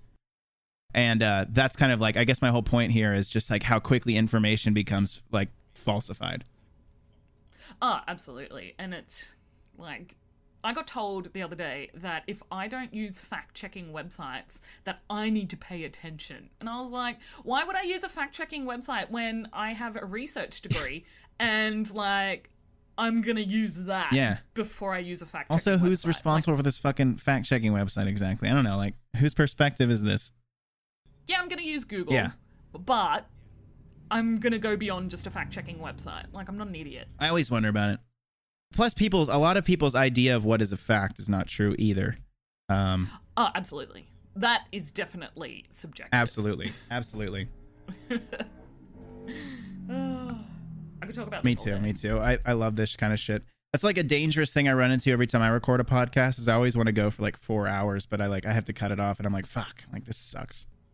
Oh, the good thing is that I can just edit whatever's mm, see, I, us just having general discussion. I re, I'm a I'm an anti. I only edit if someone really wants me to edit out a part because I really like the flow of it. I'm a, like a I'm a purist. Oh, yeah. I'm a conversational purist. But yours uh. is you have a very focused podcast. I have a very like freeform podcast. Yeah. And so let's. I think they both should exist. You know what I mean? Like I think for me a big influence on my podcasting style is is Joe Rogan's you know three hour long conversations with yeah. whoever, and that's how I like to do it. But I also yeah. think like.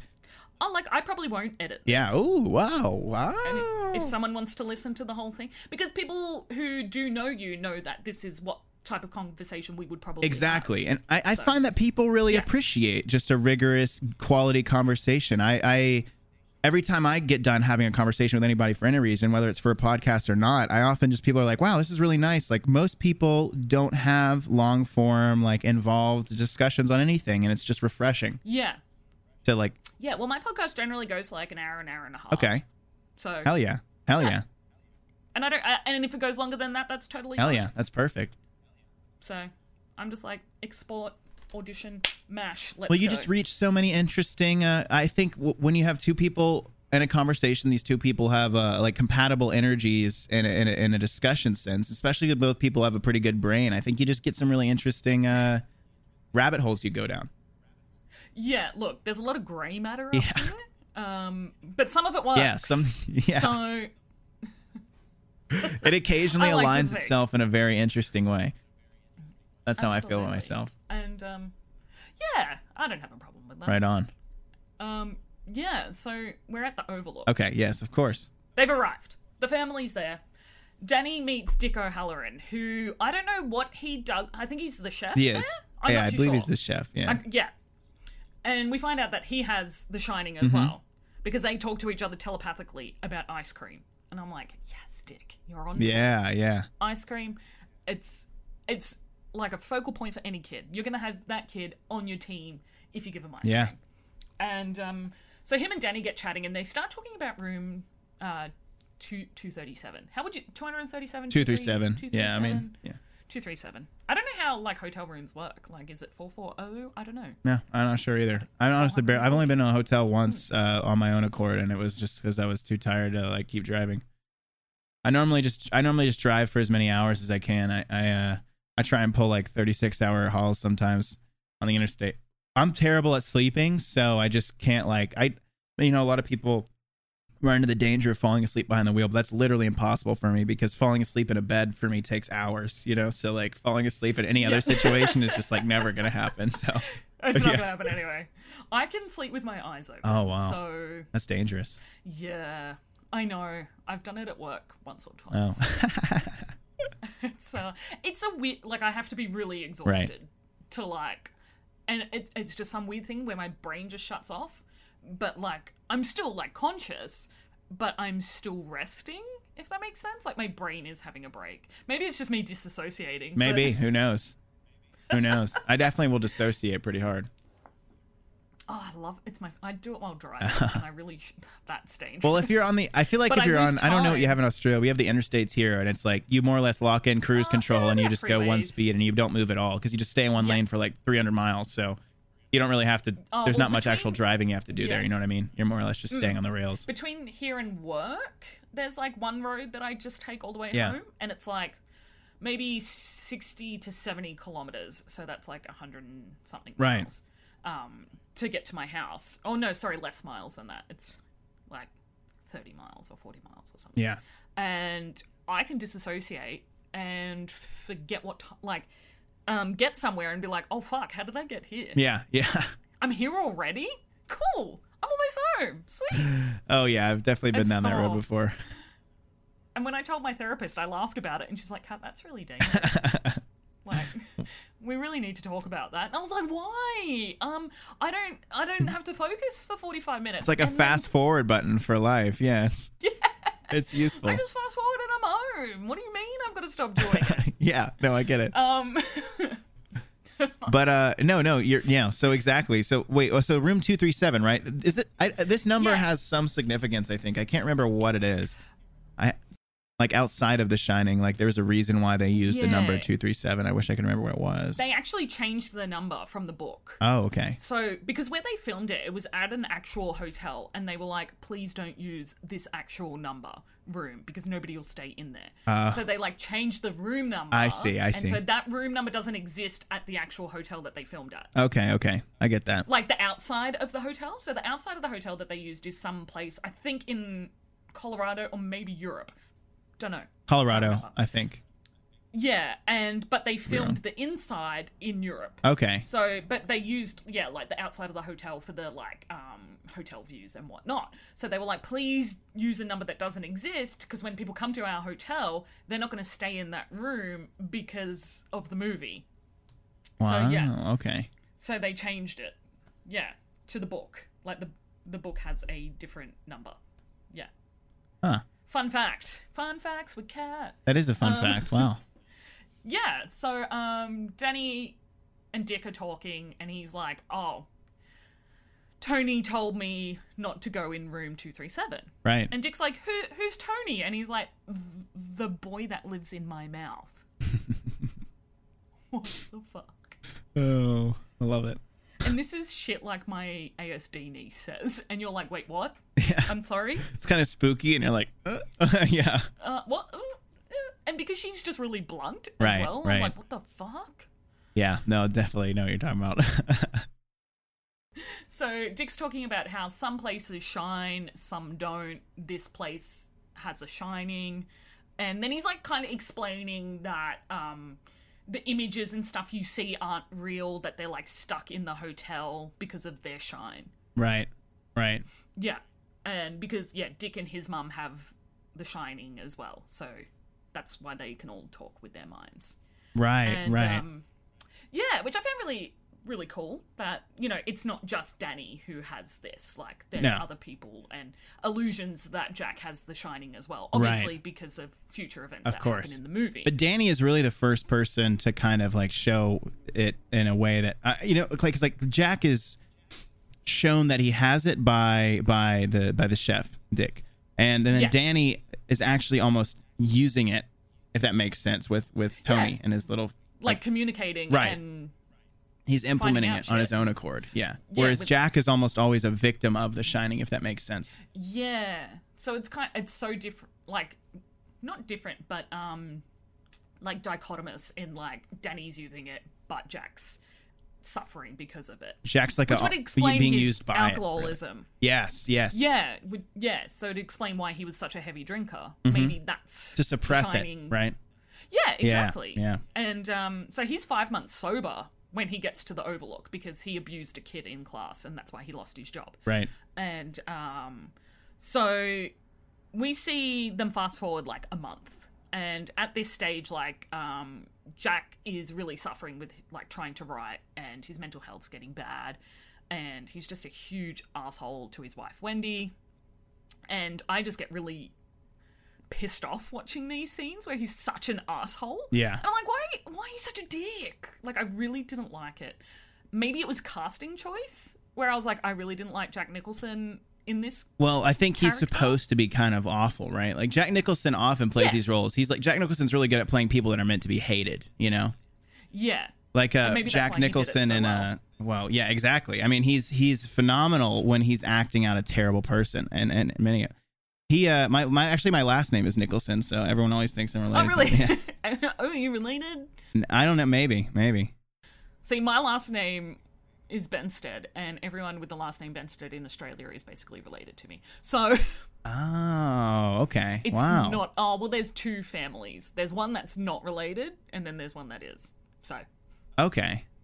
There's not many of us. Well, I'm trying to. I was trying to look for. I was looking through Jack Nicholson's like kind of uh, his movies. The yeah. one I was trying to remember, another one where he's obviously very bad is Anger Management. Oh um, yeah, with Adam Sandler, like, and The Bucket List as well. He's like a kind of oh, despicable I liked him person. In The Bucket that, List.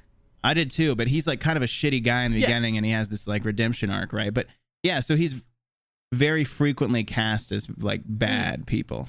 And I think like a criticism that I had of this is.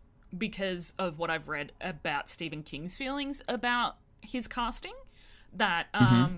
you know, Jack is meant to have this slow descent into madness, where when right. we first meet Jack, he's already borderline in that, like, spectrum of going crazy. And, right. like, with his, like, his facial expressions and his, like, discussion and things like that, that really allude to that he's already going crazy, whereas in the book... He first comes out just, he is just Jack, you know, like there's right. no signs of madness already. And Stephen yeah. King criticizes Stanley Kubrick for that and having that as a part of like um, the introduction to Jack as a character. So. Oh, okay. That makes sense because mm. I mean, I definitely recall the book kind of casting the, uh, after reading the book, after I saw the movie initially, my perception of The Shining was always that. It is a slow descent, but I remember I watched it again this time around. I was like, yeah, mm. it happened way quicker than I seem to remember yeah. it, but it's probably because the book kind of... Um, would have changed your perspective. In my mind. Yeah. Yeah, and yeah, like, yeah, okay, yeah.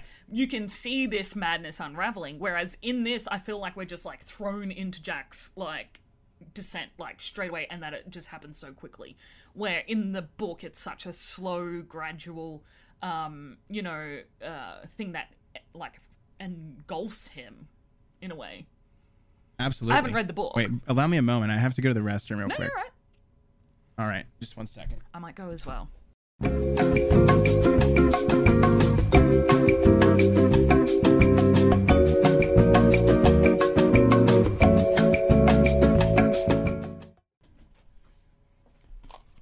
I had to run away from Pickles. Oh, I understand. Because otherwise she'll come in here and like fuck shit up and I'll be like, no, right. get out. Yeah, yeah, of course. We're out of here. I've, You're banned. Have you um, played Layers of Fear at any point? No. Okay, so Layers of Fear also, well, you start Layers of Fear, um, I, well, actually, you know what, this kind of, I don't want to spoil anything. Basically, Layers of Fear is also kind of a slow descent into madness game, um, and uh, and it, it portrays it very well and very interesting, especially as you unravel the backstory. Um, and but but so, like, I love this kind of archetype of, of a character who is initially stable and maybe... even has like a good family life and like a promising career. And then like a sequence of things happen and maybe some supernatural shit happens, maybe not. And then they just slowly like unravel and descend into this yeah. just total, like almost a monstrous, you know, version of, of themselves. Yeah. And I kind of see him already when he's like talking to Wendy, like a piece of shit. Yeah. That he is already that villain. Yeah. Like he's always had the capacity to be that person. Mm-hmm. Absolutely. And so I just really didn't I was just and I and I'm sure that is the point of his character. Yeah. Is for you to dislike him and to be like oh for mm. sure. And you see his darker like, nature take over more and more as like paranoia yeah. and like like morphs his brain. Yeah, and I think that says a lot about untreated mental illness and, you know, the things that people suffer from when, you know, things don't go okay for, for them and you know, their, like, psychological health. Right. So. Oh, yeah. Well, you know, and I, I think it's also interesting. I haven't read Doctor Sleep. I know they recently made Doctor Sleep into a movie, yeah. but it's the sequel to this. And I believe yeah. Doctor Sleep is... Okay, so... Hmm. I can't remember what it is, but it, essentially it's about Danny, I think, and his struggle yes. with The Shining later on. Yeah. And uh, I, I really want to see it because I think it's fascinating. But I just I just think it's, well, like you said, this undiagnosed mental illness and how there are certain mental illnesses. Um, and alcoholism for sure is something that often mm. people say is, is runs in the family, or at least the tendency towards it, maybe. I don't know how true um, that is. I think it's to addiction and like addictive um, like leanings, like towards like doing drugs or alcohol and yeah. those kinds of things. Yeah, exactly. See, like I, I like you're I, genetically predisposed. Right, right. Yeah, I'm I'm fortunate in that I think neither me uh, nor my father have uh, any kind of uh, addictive tendencies. Mm. So like I can, uh, you know, I've I've smoked cigarettes off and on for a long time, but I've never I never feel compelled to. I like no, that's habitual. Yeah, yeah. Well, I, I enjoy it. I love it. It's a habit. Yeah, yeah. You think? Like, well, it's a ritual. Yeah. Oh, and I love it. Honestly, I've never, I've never, you know, I heard someone once tell me they're like, everyone who smokes cigarettes wants to quit. I was like, no, not me. I kind of like it. Like, I don't know. Oh, I loved it when I smoked. Yeah, yeah. But then I also realized that as an asthmatic, it's probably a bad idea. Oh, true. Yeah, I, I don't, I don't have any issues with like respiratory. Obviously, I know it's going to kill me later on, but no, I don't know. The way I kind of feel about it is like something's going to kill me no matter what. Oh, and that's my grandma's thought. Like. It's not like great, but at the same time, it's like, I don't know. There's a billion things out there that can kill you. There's also a billion things out there like in yeah. the world that can cause you cancer. Like there's so many carcinogens in our air we breathe. You know, I'm kind of just like the food we eat, the stuff we drink. Yeah, I'm like I'm I'm kind of just like, well, I feel like there's a billion things I do that are equally as likely to kill me at this point. So I don't know. Like I drive a car, so right. Like... And I think I'm I'm just like I'm allowing myself to enjoy this one thing. That's kind of how yeah. I feel about it, because it brings me joy and it brings me peace. That's how I feel about soft drink. That's how you feel about what? That's how I feel about Coca-Cola. Oh, Coca-Cola. Yeah. I, it's okay to, it's, I don't know. We have a short time here on Earth. Like, I think it's okay to enjoy some things, even if they're not great for you. Oh, that's, that's been my, like, thought for so long. And it's only been affirmed from yeah. dating Ned. So... my ex-boyfriend was so controlling about, like, things that I ate and things that I did and people I hung out with. And, like, he'd be like, you can't eat that because it'll make you fat. Asshole. And, oh, we Ugh. can't eat unhealthy. And we're, like, Ned and I are like, let's go get Yeah, burgers. let's, yeah. Live a little. I don't know. Fuck, you could die tomorrow. You know what I mean? Yeah. And I think he's just really um, shown me that. Yeah, honestly. Like, just do we whatever could, you want. The entire human race could be eradicated by some weird extinction event tomorrow. You know, I don't, I don't know. I just don't think it's no, worth like sweating the small things. I mean, don't threaten me with a good time. Yeah. Right? Like, everything will be okay when the worms eat my body, as the shit. Care Bears say. Yeah. Yeah, I have like a, a weird, my perception of death. I'm not like I'm. I don't have no desire for death, but I'm also not like deeply afraid of it either. Do you know what I mean? I see it as just like it's it's natural progression for me. You know, it's just like it is what it is. It, it's an inevitability. I, I've like dug into this thing called the death positive movement for a while. I, I discovered it. You know, yeah, oh, yeah. yeah. I discovered yeah. it through this dark matter yes, physicist absolutely. guy that went on Rogan. His name was um, Sean Carroll. And he just talks about how it's so weird okay, that human beings are so terrified of death because it's just like around us all the time. And it's a certainty. We should be like, yeah. uh, we should come to terms with it, you know, because it's never, go- it's not going anywhere. You know, and so it's, you're not going to prevent it from happening. No, it is inevitable. It is. It is the, one of the only certainties. You know. Yeah, I decided I want a water. I want a water burial. Yeah, oh yeah. Not a water burial, but um, there's this like technology, right? Where it's a water cremation. Sorry, one of my friends actually wrote an article on C net about it. Wow. And it was so. It's so cool, and it's like where you go in like this. Like that, I guess, and like all this process, water breaks down all your. your body. Oh yeah, that sounds good, because I know I guess one of the major like there's a potential issue that cremation can cause like pollutants in the atmosphere. I guess yeah, water cremation yeah. would kind of avoid that. That's good to know, because I also I mean I always figured if I died I'd want to be cremated. I, or I have I have no interest in being buried in a coffin. You could either bury my body raw in the dirt so that worms eat me, or uh, cremate me. Either one. I don't I don't want to pollute shit with my cop with this stupid coffin that I don't give a fuck about. I'm dead. Like I don't need it. No, but I had to pay two thousand dollars. Yeah, what's the point? That's what I tell, I'm like, don't don't bother with some expensive funeral shit. Like, have a party. My grandma said the exact same thing. Put my body wherever you put it. I don't care. It doesn't yeah. matter. She's she's already paid for her cremation. Yeah. Um. She's like basically like just let me be at home for a while mm-hmm. after I die. Oh yeah. Um. And then because you can wait a certain amount of time, and then you call the funeral home, and they'll come and pick. Oh, and you know what I've even learned recently is that funeral homes and and like embalming is not necessary, but it's something that came no. to prominence because of well in America because of the Civil War. because there were so many bodies and people wanted to see their relatives yeah. that died. So in order to get the body back to their relatives, they had to embalm them. But then all these people yeah. made their whole business embalming and funeral direction. And after the Civil War, and people didn't need it anymore because they used to take care of their own dead. So they had to manufacture yeah. a need for it. Yeah. How gross is that? Isn't that weird? Yeah, it's it's twisted. So the whole funeral industry is based off of a kind of a con. Yeah, basically. And that's why my grandma was yeah. like, just call the funeral home. They'll come pick me up, cremate me. And I was like, can I push the button? Button? And she's like, what? And I was like, I want to fucking send you in to the flames. And my grandma's like, you're fucked. And I was like, what do you mean? Like, my um my sister has a six-year-old daughter. And about th two years ago, around the same time that Ned and I lost his best friend, um, my sister's, like, friend's mum passed away, like, the same day. And um, we found out she was having an open coffin funeral. And Lucy, who would have been, like, four at the time, was like, Mum, can I see the body? And my sister was like, no, you're not coming to the funeral to see. And she's like, but I want to see the body. Yeah, yeah. And my sister's like, mm, kids aren't allowed at the funeral. Yeah. Because, like, my, my sister is non-religious, and so they don't talk about heaven and hell and where you go when you die. You just die and that's it. You go in the ground, that's that's it. So Lucy's just like, I just want to see what happens, like, before you go in the ground. Like, I want to see what you look like before you go in the ground. Right, yeah. And she's always had, like, this fascination. And I think that that's so great for a kid because there's no allusions to not just dying. Like, you know what I mean? Like, and not, like, she's more of a death positive, positivist than most of us. Yeah. Because she just accepts that death happens and that's it. Yeah.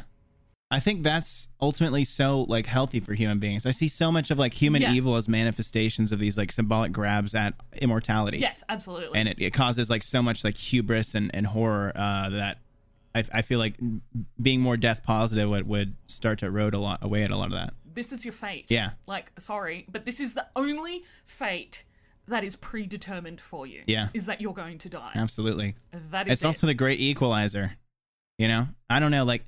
The classic uh, quote, I think this is even engraved on the Skull and Bones Society chamber, that like, like what is the difference between the beggar and the king, like when they're both like bones in the end?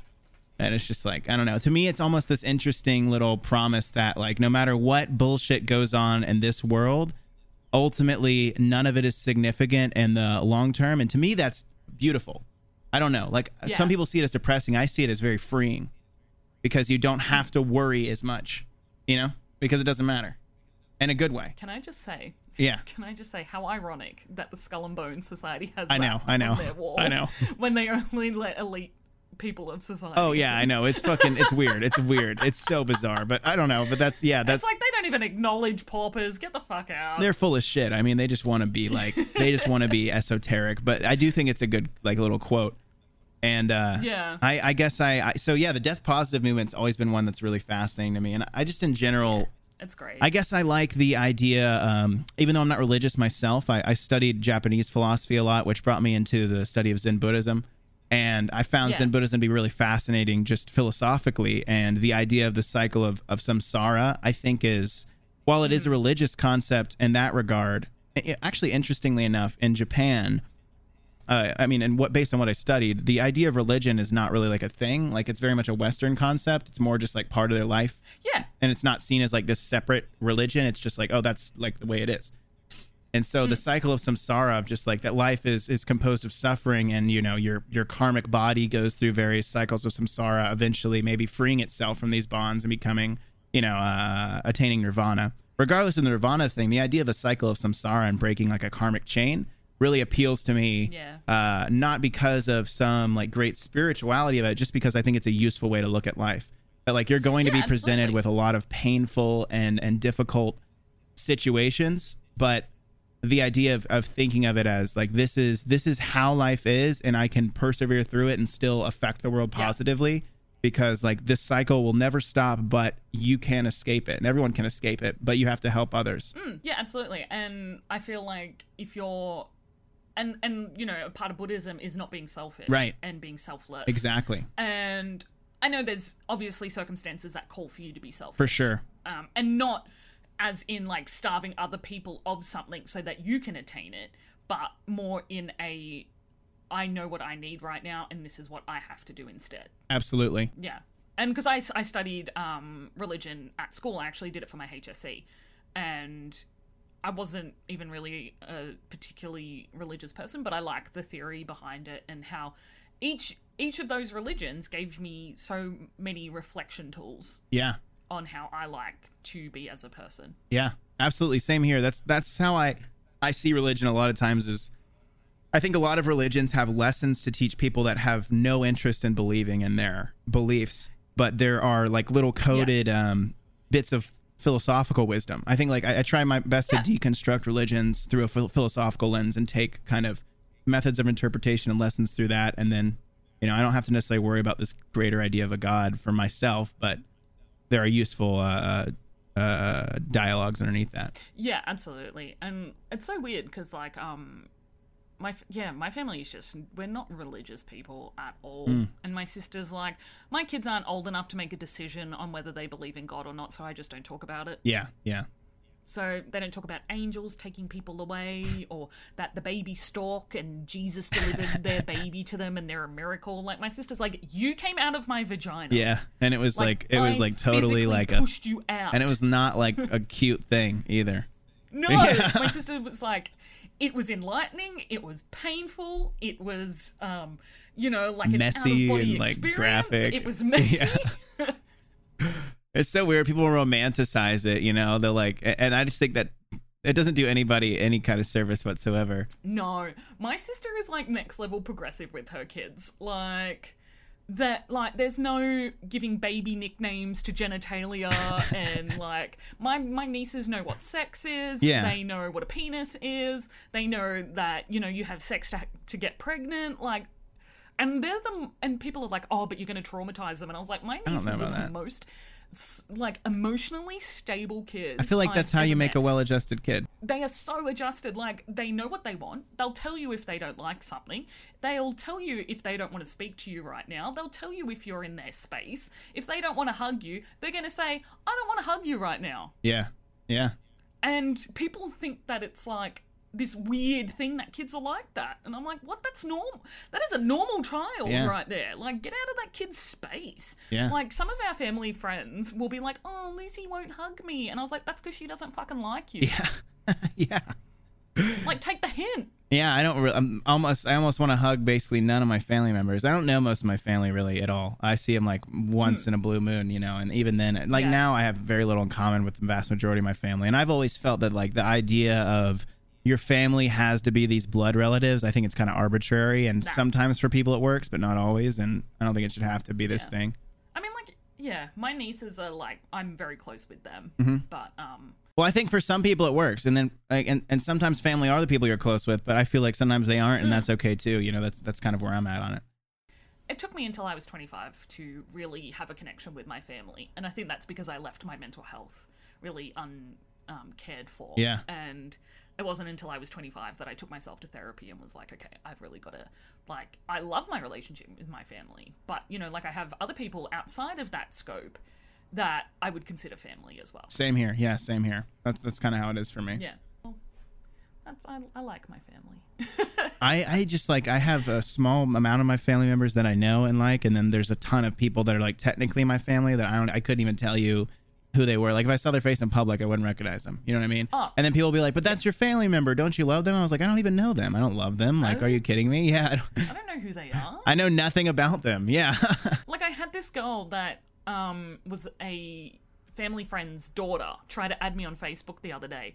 And I screenshot it and sent it to my sister. And I was like, what the fuck? Like, I don't know her. Yeah, yeah. Why does she keep trying to add me on Facebook? Like, go away. So I was like, decline. I don't know you. Like, just because... our parents know each other and we knew each other as kids does not mean I owe you a acceptance of a friendship request on Facebook. Mind you, a social platform I rarely use anyway. Yeah, Facebook is awful. Like, no, go away. I only use it to keep in touch with family. Oh, okay. On Messenger. I recently uh, I recently alienated a lot of family members, I think, because I went on Facebook during like the vast uh, sweeping Black Lives Matter protests, and uh, we just saw like the blatant Ooh. racism of a lot of family members, and I was really harsh on them about it.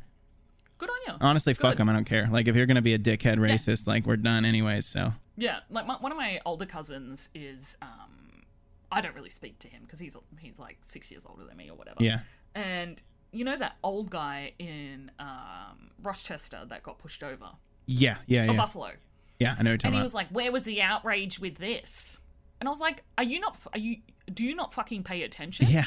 Do you know how much outrage there was because of this? Yeah, there was tons. Like, if you think there was an outrage because A, he's old, and B, he's a human being, like, you're a fucking idiot. Yeah, yeah. And so I deleted him from Facebook. Good, it's good. It's self-care. Because I was like, you're stupid. Yeah, yeah. You're dumb. You're out. Get the fuck out of here. Yeah. I, I feel like it's yeah. good to be, um, it's good to be uh, fast and loose with the block button and the unfriend button on, on all social media. Oh, stuff, yeah. Right? I'm just like, I, I, I will use it vigorously. I don't care. Absolutely. I mean, imagine if imagine if uh, if Wendy had uh, had blocked Jack many moons ago. Oh, wouldn't she be so lucky? I know. Defriend, you're out. Yeah, you're done. You're done. Yeah. I was actually very surprised at the end of The Shining when I first saw it. I, this is like sort of unrelated to the discussion, but I'm just thinking about it now. Like, I was surprised that that, that Wendy and, and Danny got away. Like, it seemed. Me, you know what? Me too. Yeah. Me too, because I was like, they're, they're done, right? It has to be that. But I mean, like, most movies would go that way. Right, they would. Yeah, that they wouldn't have survived. And um, but this scene where um Danny sees the Grady twins, I fucking love it. Oh yeah. Not the um, not the the where they cut to like the murder scene part. That was really un um unnerving for me. But um, where they're at the end of the hallway and he, like, comes around on his trike. Yeah, yeah, yep, yep. And I was just like, oh. The old classic, yeah. I was like, kids are terrifying. They are, they are. I, I find kids to be quite scary myself. I uh, Yeah, I, they're just so scary. I generally, I'm only uh, okay with, like, friends' kids, I say, because out of my respect for my friends. But, like, in general, when, like, uh, a kid's running around in public and they, like, look at me and they, like, make a noise at me, I'm just like, ugh! And I get out of there as fast as possible. My soul. Yeah. My fucking soul. I was in a park the other day and just like there was, I walked past a playground and one kid like escaped and was on the move and their parent was like yelling after them and they're like, grab them. I was like, no, I'm not. No, no, no, no way. I'm never, never going to touch. Could no. Bite me. Yeah. No way. Like, I don't know you. I just looked the other way and like moved fast. I was like, this is your problem. You know, this is your critter. You're going to deal with this yourself. You gave birth to this. Yeah. You. Yeah. Like I would. Oh, do you know what the funny thing is? I like Luna um, because a common trait of A S D is um, dis- like just being on the move. Just see you later. Yeah. I'm out. I'm going. And she used to run away all the time, but I would never ask someone to grab her because that's my job. Yeah. It was weird to me. I was like, what are you talking about? Stop. No. Like, you don't know me. Like, yeah. You don't know who I am. Yeah. And you want me to touch your child? Oh, it was so shocking to me. I was just like, I just pretended like I didn't hear it. I was like, no, no, no. This is never going to happen ever for any mm-hmm. reason mm-hmm. whatsoever. Mm-hmm. Yeah. Yeah, no, Luna also like... So whenever we go into a clothing store, the first thing she does is go to the mannequins. Oh, man. And she fucking stands there and holds it, ha- holds its hand and then asks me to take a photo of her with the mannequin. That's good. It's kind of spooky, but it's good. It's so sp- I've got like ten photos of her in different clothing stores with mannequins. Wow, wow. And there's one, there's one store that know her for coming in and getting a photo with their mannequins. Mannequins are one of those kind of quintessentially spooky things, much like the same like this they twins are. trope. It's like like the twins yeah. trope is a spooky thing. So are mannequins.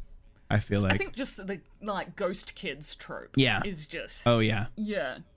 And so in this scene, they're kind of like cutting between like them standing there, but then his like shining shows him like their grisly murder scene. Right. And there's just like the, the axe and like the blood and them kind of like distorted. Thank God there's no like body parts anywhere. Yeah. Um, because I feel like watching that happen to kids would be re- like even more unnerving than that scene in general. Yeah. Yeah. And, um... so at this stage, they're oh, that's when they're like, "Come play with us, Danny," yeah. and oh, oh, just my goosebumps everywhere because I'm like, no, no, no, no, no, get away from him. Yeah, yeah.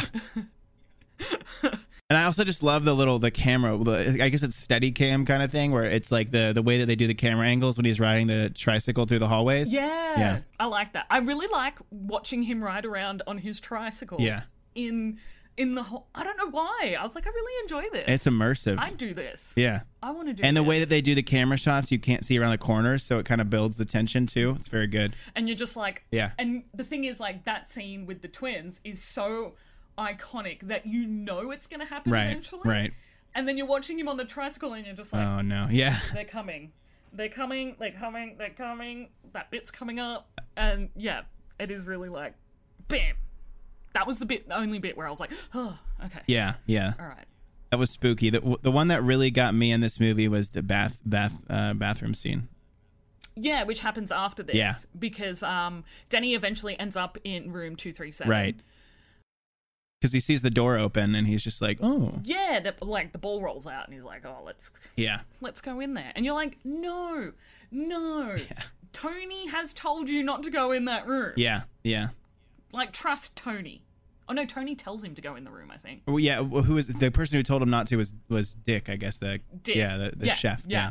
yeah. And um, so he goes in, but I don't think we see what... I can't remember if we see what happens when he goes in there. Because at that time, Jack has a nightmare. Yeah.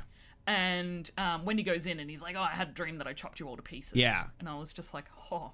Yeah. You're gonna Red get, flag. You're gonna get. Yeah. yeah. And um, that's when Danny comes in and he um, has, like, all the bruises on his neck. And Wendy um, is like, you did this to him. You did this. Mm-hmm. um, because he, it turns out he's assaulted Danny in the past. Right. And that was at, I think, at the start of the movie, Wendy is at the pediatrician and is like, oh, you know, he, his father, you know, hurt him years ago. Or so, I, I can't remember. Something like that happened. Right. And so this is when we kind of realize that Jack has the shining. Because he goes into the bar and yes. it's like the old school bartenders there. Lloyd, I think. And yeah, Lloyd. Yeah. And um, I love how I wrote, he has a sook about his marriage, completely forgetting that he's the one that fucked up. Yeah, yeah, yeah. Like, you don't get to whinge about that when you're the scumbag. That's like classic trope, though, uh, and... and, and...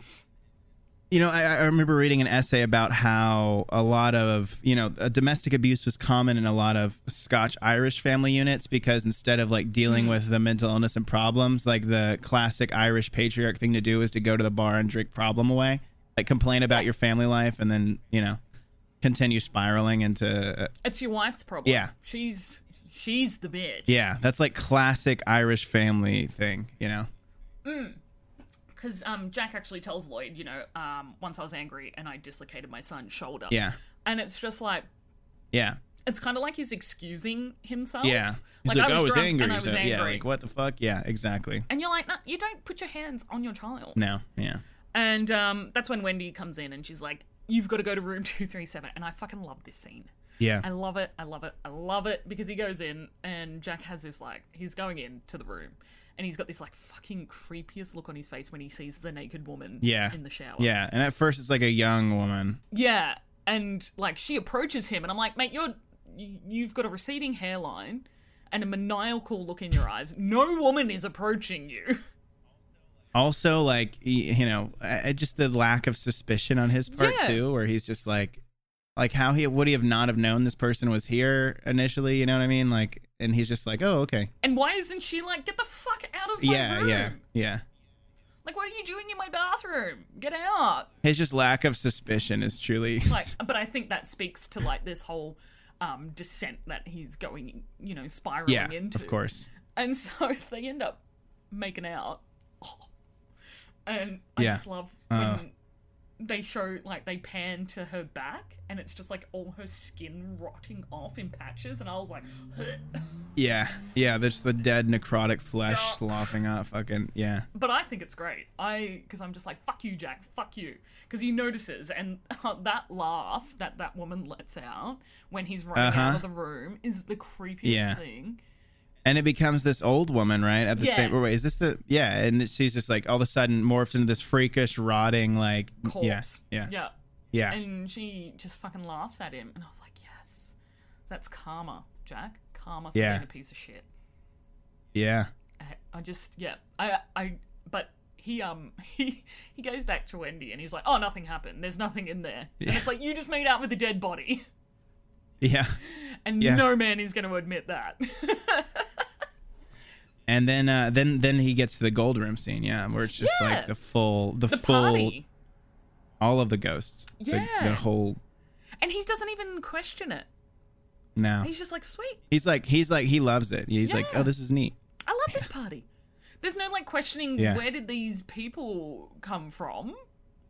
But they do a really good job in the movie, even though it is a lot more rapid than Descent in the book. I mean, of course, they kind of have to do that, yeah. like by virtue of it being a movie, it's somewhat limited. But uh, they they very much like as the events slowly escalate, you know, it goes from being slightly weird to being like over the top, like completely yeah. off the rails. Yeah. And I think this is the scene where he's like walking through the hotel and there's all like the different apparitions in the rooms and on his uh-huh. way to the gold room. And we see the um, the politician with the... the creature giving him a blowjob. And yeah. I think that that kind of speaks to the level of madness that Jack is going through or like experiencing, because like the a in a normal situation the door wouldn't be open, and so it's kind of like alluding to this isn't real, because there's lots of circumstances where we can reflect on it and go, okay, if this was real, that wouldn't have happened, like that door yeah. wouldn't be open, or that person wouldn't be there, and, and things, or that person wouldn't be dressed like that. So they go into the, he goes in the gold room, there's like all these people dressed like it's the nineteen twenties or something like that, and looks like a big flapper dress up party. Yeah. Yeah. Excuse me. Which I think looks really cool. Yeah, it does. I mean, yeah, of course. Everybody classic. Loves a nineteen twenties party, right?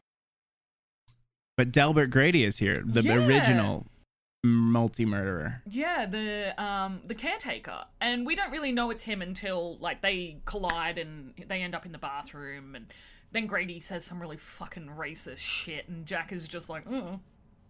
Yeah, yeah. And I'm just like, but in the eighties, would anybody tell them not to say those things? And I thought, yeah, that's true, because I guess it was pretty, yeah, pretty yeah. normal then, huh? And I kind of feel like, oh, I have a real big problem with the word even being used. So yeah, yeah. Um, but I get the context of it, because you know Grady was from a certain era where that would have been appropriate, um, not appropriate, but acceptable and like normal vernacular. And it's just like, mm. yeah, yeah, yeah. But it makes me cringe hearing a white person say that word now, and I'm like, oh yeah, big time. Yuck! Don't say those things. And oh, absolutely. So he's like, oh, I'm Grady, blah, blah, blah. And Jack's like, wait, I know you. I I know who you... You're the guy that killed his family with an axe. Yeah, and yeah. And Grady's like, uh, no, no, I've always been the caretaker. Don't worry, don't worry. Like, massive level of gaslighting on Jack. Yeah, yeah. And um, he, he's just so like... Jack's just like, oh, all right, cool. Yeah. Sweet. And but at this time, Grady's like, okay. Well, Grady feeds his confirmation bias too. Yeah, yeah. Uh, Grady feeds to him that like he's not the bad guy, that he has to fix his wife and child's yeah. behavior. And he's like, you that, know what you need yeah. to do. And he's yeah. like, I can do it. I like how, where the heck did this guy come from? This was while I was right. watching it and didn't realize that he was Grady. So I was like, right, right. Who the heck is this guy? Yeah, yeah. Oh, and, and one thing I forgot about is like after the chef initially, the Dick Halloran, you know, the, the chef initially like warns him about, you know, all the all the shit yeah. in the hotel. He like he he leaves for the season. Oh, that's right. Yeah, yeah. So he's not there the whole time, even though he's like the other. So yeah, and so I guess the ghost. One of the things the ghost warns him about here is that like Danny's reached out to this person. He's like, oh, Danny, Danny's contacted him, and he's like, warn- yeah. he's telling him to come he's back. He's using and, yeah, his shine and, and, and all this stuff. Yeah. Because he's like telling Jack that Jack has this shine as well, and right. that um, Danny is using it for the wrong reasons, and you need to take care of him, and you you, yeah. you know what you have to do. And that's yeah. when um, he he like goes into like full blown madness. At the this is the point where it all turns around for the movie. Yeah. Like, in regards yeah. to Jack. He fully gets unhinged. Yeah. And I really do enjoy him as Crazy Jack. Yeah. Like, um, like the scripting choices and, like, the camera angles that they use. Oh, he's very convincingly, like, a psycho yeah. murderer kind of it's character. Great. Yeah. It's great. Yeah. But then, so, Wendy... Well, the performance by Jack Nicholson is mm. extremely convincing. It's... Yeah. I just wish they did it a little bit more differently.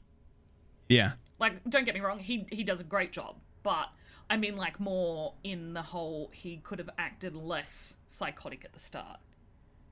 Yeah. Like, maniacal, yeah. You know, like, in that manic look in his face and, and, and whatnot. But um, Wendy equips herself with a baseball bat, and she's like, I'm gonna, I'm gonna get us out of here. I'm gonna get us out of here. I'm gonna n- knock Jack the fuck out. And she does. And he ends up, like, falling down a whole... Oh, no! I've got it here. I forgot. This is important. This bit. Because she goes into the study where he's been typing and she finds his yeah. work, like his writing. And all it says is, all work and no play makes Jack a dull boy. Over and over for pages and pages and pages, yeah. That's what he's been doing for the last month. And it's just like, holy shit. Yeah. And... That's a red flag for sure. Yeah. I was just like, oh... But he looks so, like, intense when he's working. Because there's a scene where he's like, Wendy, if you come in here and you hear me typing, like, don't come in because it means I'm working. Yeah. And he's like, now get the fuck out. And I was like, you're not working. That's all you're writing. You're just writing this over and over again. That's not work. That's just control, copy, paste. Yeah, yeah. And uh, so, yeah, this is the point where Wendy basically... knocks him out and drags him into the um what's the word, like the storeroom. Yeah, it's like a pantry. Pantry, that's yeah, yeah. I can't yeah. think of the word. Um, we just call them cupboards here. Oh, okay, yeah, of course, of course. Kitchen cupboard. More or less the same. And um, so he's locked in there, and she is like trying to find. She goes to try and find Jack, not Jack, Danny, sorry. And um, at this stage, like um. Grady shows up and is like, oh, mate, you're really fucked up. Like, yeah. uh, I'm really disappointed in your level of not being able to get the job done. And Jack's like, don't worry. I'm going to go, I'm going to go do this shit. I can do it. I'm going to go out. I'm going to, I'm going to finish the job. And Grady basically unlocks it and lets him out. And so in this time, Wendy's fallen asleep. And this is like the famous scene of, um, the red rum scene. Oh yeah, well then this is like this. This isn't even the first time Danny said red rum, but like this is no. the first time it gets like kind of revealed, and he's like freaking out about it too. Like so before yeah. he mentions red rum, but now he's like red rum, red rum, like over and over again, and he's like screaming it. Yeah, at Wendy. Yeah. And he's got like yeah. this fucking knife. Yeah, yeah. And like a finger going, and I'm just like, oh no, kids yeah. are terrifying. They are. They are. They are. And then he gets the lipstick, and he's like written it on the wall. Yeah. And then so he's like his screaming of red rum has woken Wendy up, and she like gets a knife off him, and she's like, what the fuck are you doing? And then she sees the reflection in the bathroom mirror, and it says murder. Yeah. And I was just like, ah. Yeah. Yeah. I love it. Because obviously that is like a warning signal, like, hey, you're gonna, you're gonna get killed. Like, yeah. Wouldn't you yeah. Just... Yeah. And so at this scene, that's where... You know, the whole backwards backwards red rum thing, I always thought about as like... I never really thought too deeply about it, but recently I kind of... Okay, so I mentioned this whole Bohemian Grove tie-in or the secret society tie-in kind of thing going on. And I don't know if you're familiar with just the idea that in a lot of these little secret, uh, you know, clubs that supposedly people speak backwards. Um, oh, no, and- I didn't. Yeah, supposedly. I mean, that that that's like one of the code languages in a lot of these little underworld, New World Order societies. And wow. then, you know, a lot of conspiracy theorists tie that in. They're like, oh, if you play, you know, certain songs backwards, you're all different message or whatever. Yeah. And so, I mean, I don't know. Maybe it has nothing to do with it. But I also like to think that since, um, Q, and I think it was just really Kubrick's uh, influence on the story. He likes tying in these little nods to, uh, yeah. I mean, Red Rum was in the book, but I, I like to think that with Kubrick's kind of throwing in a couple other tiny little nods to the secret societies and, and stuff like that, that it, it almost has a, has an element of that as well. Yeah, like links it together and is like, hey. Yeah, yeah, check exactly. this out. Exactly. And like Tony is a real person, or like a real person that, that Danny has access to because of The Shining, and that Tony oh, knows these yeah. secrets. Like, yeah. So whenever Tony's talking, Tony's saying red rum. And Danny doesn't even yeah. know because he's just channeling Tony. Right. Yeah, like a um, like a spiritual medium or something like that. Exactly, exactly. So I don't know. I don't know. Yeah, but I love Tony. Yeah, he terrifies me. Yeah, he is truly, like the yeah. little creaky voice that Danny yeah. has. I'm like, yeah. oh, no. But apparently, while they were filming these films with the actor that plays Danny, they never put any of the scary stuff in, so he never knew he was in a horror film. Oh, really? Interesting. Didn't even know he was in a horror movie. Wow.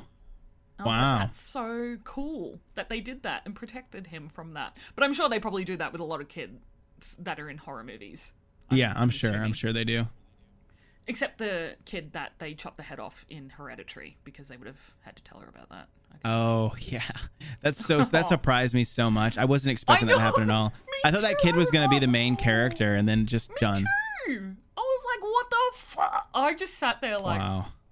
Like, you know the amount of time that the brother's sitting in the car being like, what the fuck? That was me. Like, processing uh-huh. it. I was yeah. like...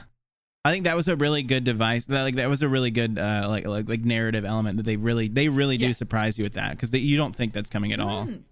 It just fucking blew my mind. Absolutely. That whole movie blew my mind. It was it was excellent. It, it, the way it escalates too right at the end is it's just really great. And you're just like, what the fuck? But yeah. Ari Aster, um, Ari Aster's films do that. Like if you've seen Midsommar. I haven't, but I, I want to soon. It's on Amazon Prime. I need to watch it. Yeah, it's amazing. I really enjoyed it. A lot of people, a lot of horror movie fans didn't, but I really, really liked it. Um, yeah, so this is where Jack, the, you know, hey, everybody knows this scene because it's Jack, like, chopping through the door. Here's Johnny. Yeah, classic yeah. scene. Yeah. And so Wendy is has locked her and Danny in the bathroom, and she's kind of like let Danny out the window, and like the snow has come up to like like banked in up to the second floor, and yeah. he just like scoots on out, and it's yeah. just like. That'd be so much fun. And he's into that. He's running into like the hedge maze that they're in yeah. earlier. Yeah. Yeah. So at this time, like, this is where the Wendy, I'm home. And he's like knocking, like, and then there's the here's Johnny bit. Yeah. And yeah. I actually wrote here that it's like a reference to The Tonight Show starring Johnny Carson. I never knew that. Is it really? Yeah. I didn't know that either. Yeah. And I was like, oh, it all makes sense. But I don't know why they put that in there. But. Maybe there's like a ref. Maybe there was like a skit or like a something they did on The Tonight Show with axes. I don't know. Yeah. Or like an axe murderer or something. I don't know. Who knows? I don't know either. I don't have the context for it. Interesting. But yeah, she repels him with this knife, this aforementioned knife. Yeah, and she actually. Oh, oh, hold on. Oh no, it's totally okay. I'm having a moment. Okay, I'm back. I was trying to sit cross-legged. Um, so she. She gets out. Um, I don't know how she gets out. She like slashes his hand, and he like he like kind of p- pulls back. Um, mm. And she's like screaming and shit. But he, I think, I think the real he pulls back because she slashes him, and he also hears like he hears the like Dick come up in his like oh, snowmobile or whatever. Dick arrive. Yeah. Yeah. So he goes down to the lobby. And this whole like journey to the lobby too is also full of all kinds of like hallucinations uh, and like the blood and. And he's like. Storming his way yeah. down there, and I'm just like, oh, just that energy that he has while he's walking there. I'm like, ooh, gave me the heebie-jeebies. Oh yeah, I don't know oh, why, yeah. but it really did. I was just like, I don't. I feel really. And there's like, there's like the blood is gushing out of the ceiling in the lobby, right? Yeah, yeah, just like yeah. everywhere. Yeah. And yeah. like Dick would be able to see that, wouldn't he? Um. I mean, or would well, the hallucinations be individualized? I feel like it is kind of individualized because Jack's experience of The Shining is very different from Dick's, seemingly, and from Danny's. Yeah. Do you know what I mean? Yeah. Mm. Like, even though it's all, it, it has this vulnerability, the psychic vulnerability for all of them, but they all seem to be seeing slightly different things and yeah. slightly different, like, tones of thing. Like, the, the Tony that Danny's tapping into, Tony never appears to, to, to Jack at any point. Yeah. You know what I mean? True. So maybe they're... Or to Dick. So. Yeah, exactly. So yeah. it is... And the twins don't appear no. to anyone but Danny. Exactly. And yeah, yeah, that makes sense. Maybe they're just selective in who they talk to. Right, right. Or that their own mind colors their Shining experience. Right? Since Jack has this yeah, tortured... Absolutely. Or the hotel is? What? What's that? Because it's meant to be like the hotel is the thing right. with, shine, with the shine. Like right? the Or the hotel is rich in the shine, but these individuals yeah. can perceive it, but it's still contained within the context of their own minds. So yeah. like within Jack's mind, his shining manifests in this like violent way mm. and this like confirmation way. Like he sees all these things that are provoking him towards his darker, violent tendencies. Um, yeah. You know, whereas Dick is like kind of a wholesome shining guy, you know, he's like, even, I think even in Doctor Sleep, and I haven't seen it, but I think, I think Dick's ghost is in Doctor Sleep. Oh, and even so in cool. Doctor Sleep, he's like, he's like a wholesome, like friendly ghost. So like The Shining is just a sensitivity to me. The way I see it, The Shining is like a sensitivity to the yeah. paranormal, the supernatural, like the kind of, um, whatever ethereal realm, but the individual with it still uses it uh, in whatever way is unique to them, mm, or like it uses them, or yeah, the way that they access The Shining is, yeah. is subjective. Yeah, yeah. Oh, my sister can see ghosts, but um, I believe it. I uh, I saw a ghost once at uh, at my summer camp. I firmly do believe. My buddies were with me too. We all saw it together. We all kind of agreed mm. that it was definitely a ghost. That's so cool. Just sort of like we were, we all saw it at the same time, and we were all like, "Oh my god!" That- it was. It was a, yeah, we were like, uh, uh, actually, wait one second. I, I need more caffeine. I can feel um, a mild tired sneak up. All right,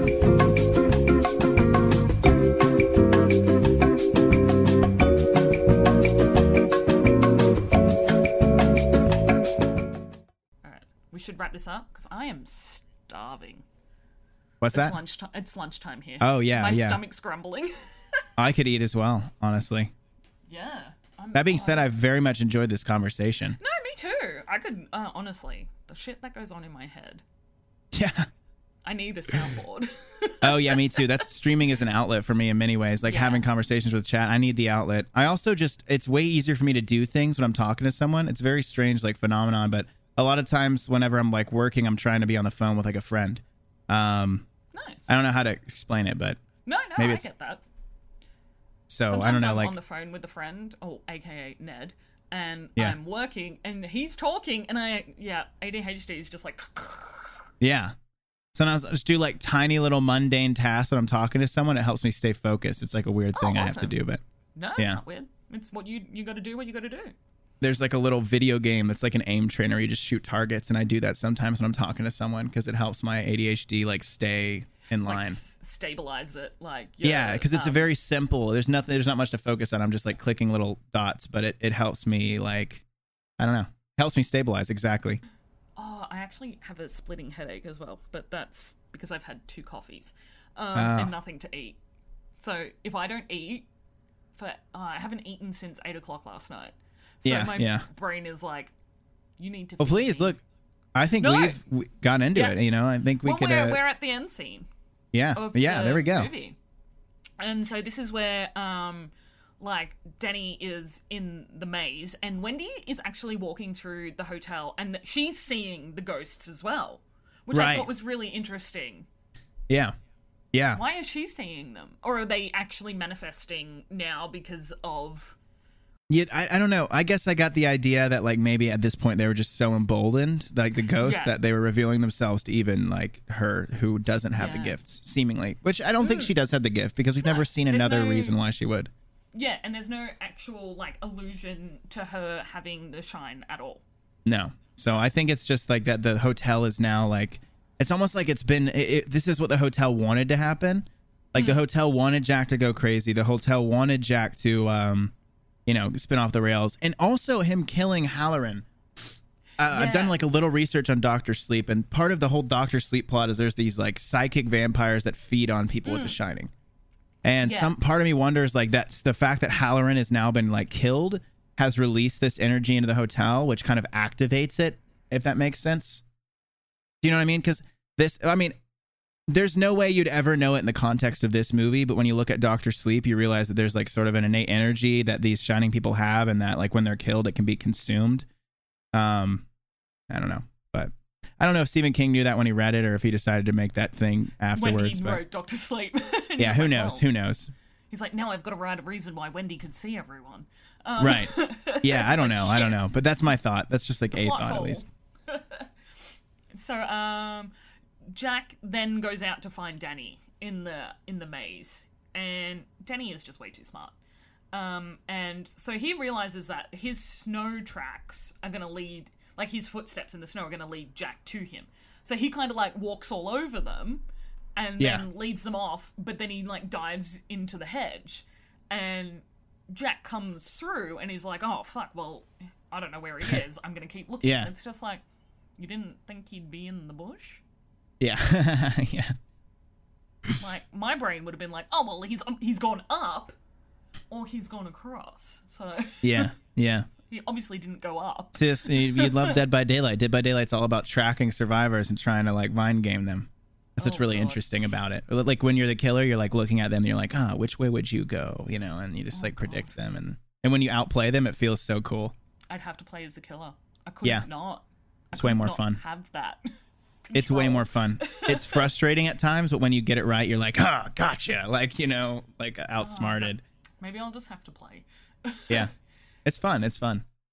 So Jack goes further into the maze and he like goes really, he gets lost in there. He does. And, yes. Like, well, not only does he get out. lost, he gets so lost that he freezes to death. To death. Yeah. Yeah. Because during this time that he's freezing to death, um, like Danny and Wendy are making their great escape. On yeah. like the snowmobile thing. And um but I love it because I read somewhere, I was reading like all these like deep plot analysis of like, because Kubrick, Kubrick, uh, Kubrick's ending is very different to Stephen King's ending. Yeah. Like Jack doesn't freeze to yeah. death in the maze. Um, yeah, yeah, yeah, yeah, yeah. Yeah. I think there's allusions to him still being alive in the end of the book. Uh-huh. Yeah, I think you're right. I think you're right. I'm actually yeah. kind of... um. I'm actually going to look it up because I can't remember. Yeah, because they were saying that um, during this time that Jack is freezing to death, he kind of comes out from the power of the hotel. Yeah. And he kind of like, um, what's the word? Like, comes back to reality and he's like, oh shit. Yeah. Like, I'm, I'm going to freeze to death. Yeah, yeah. I think actually in the book he supposedly dies in some like explosion, but it's like maybe oh, he died, maybe he didn't. Overlooked it burns down. Yeah, yeah, the yeah. hotel burns down. Yeah, and then at the yeah. end of um, so after we see Jack freeze to death, it pans to that picture that we were talking about earlier of yeah. um, all these people together in like from the nineteen twenties, and Jack's like there at this party, and yeah. it's kind of like, well, was Jack a ghost? I was I was wondering about that, and then I was thinking maybe it's like now that Jack has died at this hotel and gone through this whole hotel's like story, just like Delbert or whatever uh, was now like a waiter in this scene. Like this is what yeah. happens to the tortured souls of the hotel. Like they end up in this grand like gold room. You know, he enters the photograph now because he's died at the hotel, yeah. and he's been he's the hotel has taken possession of him. You know, yeah, the hotel now owns him. Of the hotel anyway. Yeah. Yeah. It's like, obviously, the hotel is the sinister, um, right. like, uh, character. Catalyst. Or, uh, yeah. yeah, okay. It, yeah, yeah, yeah, for sure. It wants the souls to be trapped in and to continue feeding it. Are you familiar with American Horror Story? Yes. So, you know, like, America, I love that show, first of all, but there's this kind yeah. of, one of the running themes is they'll have certain locations that trap spirits. Yeah. You know, like A H S Hotel, uh, Roanoke, and, and, and fucking even the new one, nineteen eighty-four. Yeah, murder house. Yeah, that's murder like a house, that's right? like a thing. Yeah. So I think of this the same way, that you have a hotel yeah. in which all these spirits are trapped and they're pissed off because they're ghosts, and so they uh, want to trap other people there. As yeah, like yeah. retribution for their own entrapment. Yeah, yeah. Spirit. That's kind of how I see it. Yeah, me too. And I um yeah, because I everywhere I read, everyone's like, don't forget that the antagonist is the hotel. Right, right. And I was like, whoa. That's intense. Yeah, yeah. It's like, it's very really it's very interesting. When you think about it. Hell yeah. Because you normally have like a bad dude or a, you know a bad ghost or a bad character, but it's like no, it's an actual physical location that is the bad dude. It was cool. Right. That is cool. That is cool. I really enjoyed it. Well, hell um, yeah. So I normally wrap up the podcast by asking you what is the last horror movie that you watched. And you can't say The Shining, mm, so. No, it was, no, yeah, it was, um, I actually think it was, well, Green Room, probably, uh, if you okay. consider that a horror, and I would say it's kind of a horror movie. I haven't seen it. It's, um, it's a, it's actually about punk rock. It's like this, this punk band is touring, this D I Y punk band, and they're trying to, they barely have enough money left, and they're in the tour van, and so they get, like, one last gig, they have to book one last gig to get home, and some guy they meet's like, oh, my cousin, like, knows this venue out in the middle of nowhere. It's like halfway between your destination and the next. He's like, you can make That's some quick money and keep going. Well, and they go to the venue, and it's like a, it's like this hardcore venue in the middle of nowhere. There's tons of punks everywhere. And um, they're like in the venue, and uh, they realize that it's like a Nazi punk hardcore venue. Oh. And they uh, they end up basically, uh, not to spoil the whole thing, but more or less like they get trapped in it um, because of some shit that goes down, and it just becomes this horrifying, like they're trying to escape while these Nazis are trying to kill them. Yeah. And uh, okay. It's like a horror movie, but the reason I, I well, it was good. It was a good movie not only because it had to do with punk rock, but also because it was a horror movie that could very much actually happen. You know, like... Yeah, those are the ones that scare me the most. Yeah, and those venues do exist. Yeah. They are out there. And, uh, that's yeah, so... so scary. That's probably the last one I saw, yeah. And before that, it was Texas Chainsaw Massacre. Oh, excellent movie. And then I play, I play a lot of horror games as well. I think the last horror game I dived into in a deep way was Soma. Oh, I have Soma downloaded on my desktop, and I'm just like, nope, nope, nope, It's no, good. No. It's very psychological um, and, and cool. I have a mosquito in my room. It's it makes you think. Day. What are you doing in here? You're, an, you're a nighttime bug. I don't know. They're rude. But yeah, they're they're. Uh, that's my uh, that's my whole thing. Cool. Well, uh, I really do love the fact that I got to chat with you about everything, life, existentialism, yeah. and The Shining. Yeah. No, so, I very um, much enjoy it. I very much yeah, enjoy it. Yeah, it was fantastic. Um, can you please tell us where we can find you? Uh, yeah, so Major Grunge, uh, all one word on basically everything. Uh, Major Grunge Twitter, you know, Major Grunge on Instagram, uh, Twitch, which is my main anchor of content, sort of the main pillar. Um, you know, active in, in my Discord as well, which you can find the Discord links on like everything. And uh, my big thing, my big project other than Twitch is my podcast, which is called Grunge versus All of Reality, and it's on everything. Uh, so you can just type that in. Listening to it. So thank you, thank you. I'll be releasing another episode tomorrow. Fun. Oh, cool. Who with? Uh, George Clooney Cream. Oh, you know fantastic. Yeah. Yeah, yeah, yeah. yeah. So, uh, and then after that, it's uh, with one of my friends, Carreros, and then I still need to record some more. So, yeah, I got to schedule some more guests.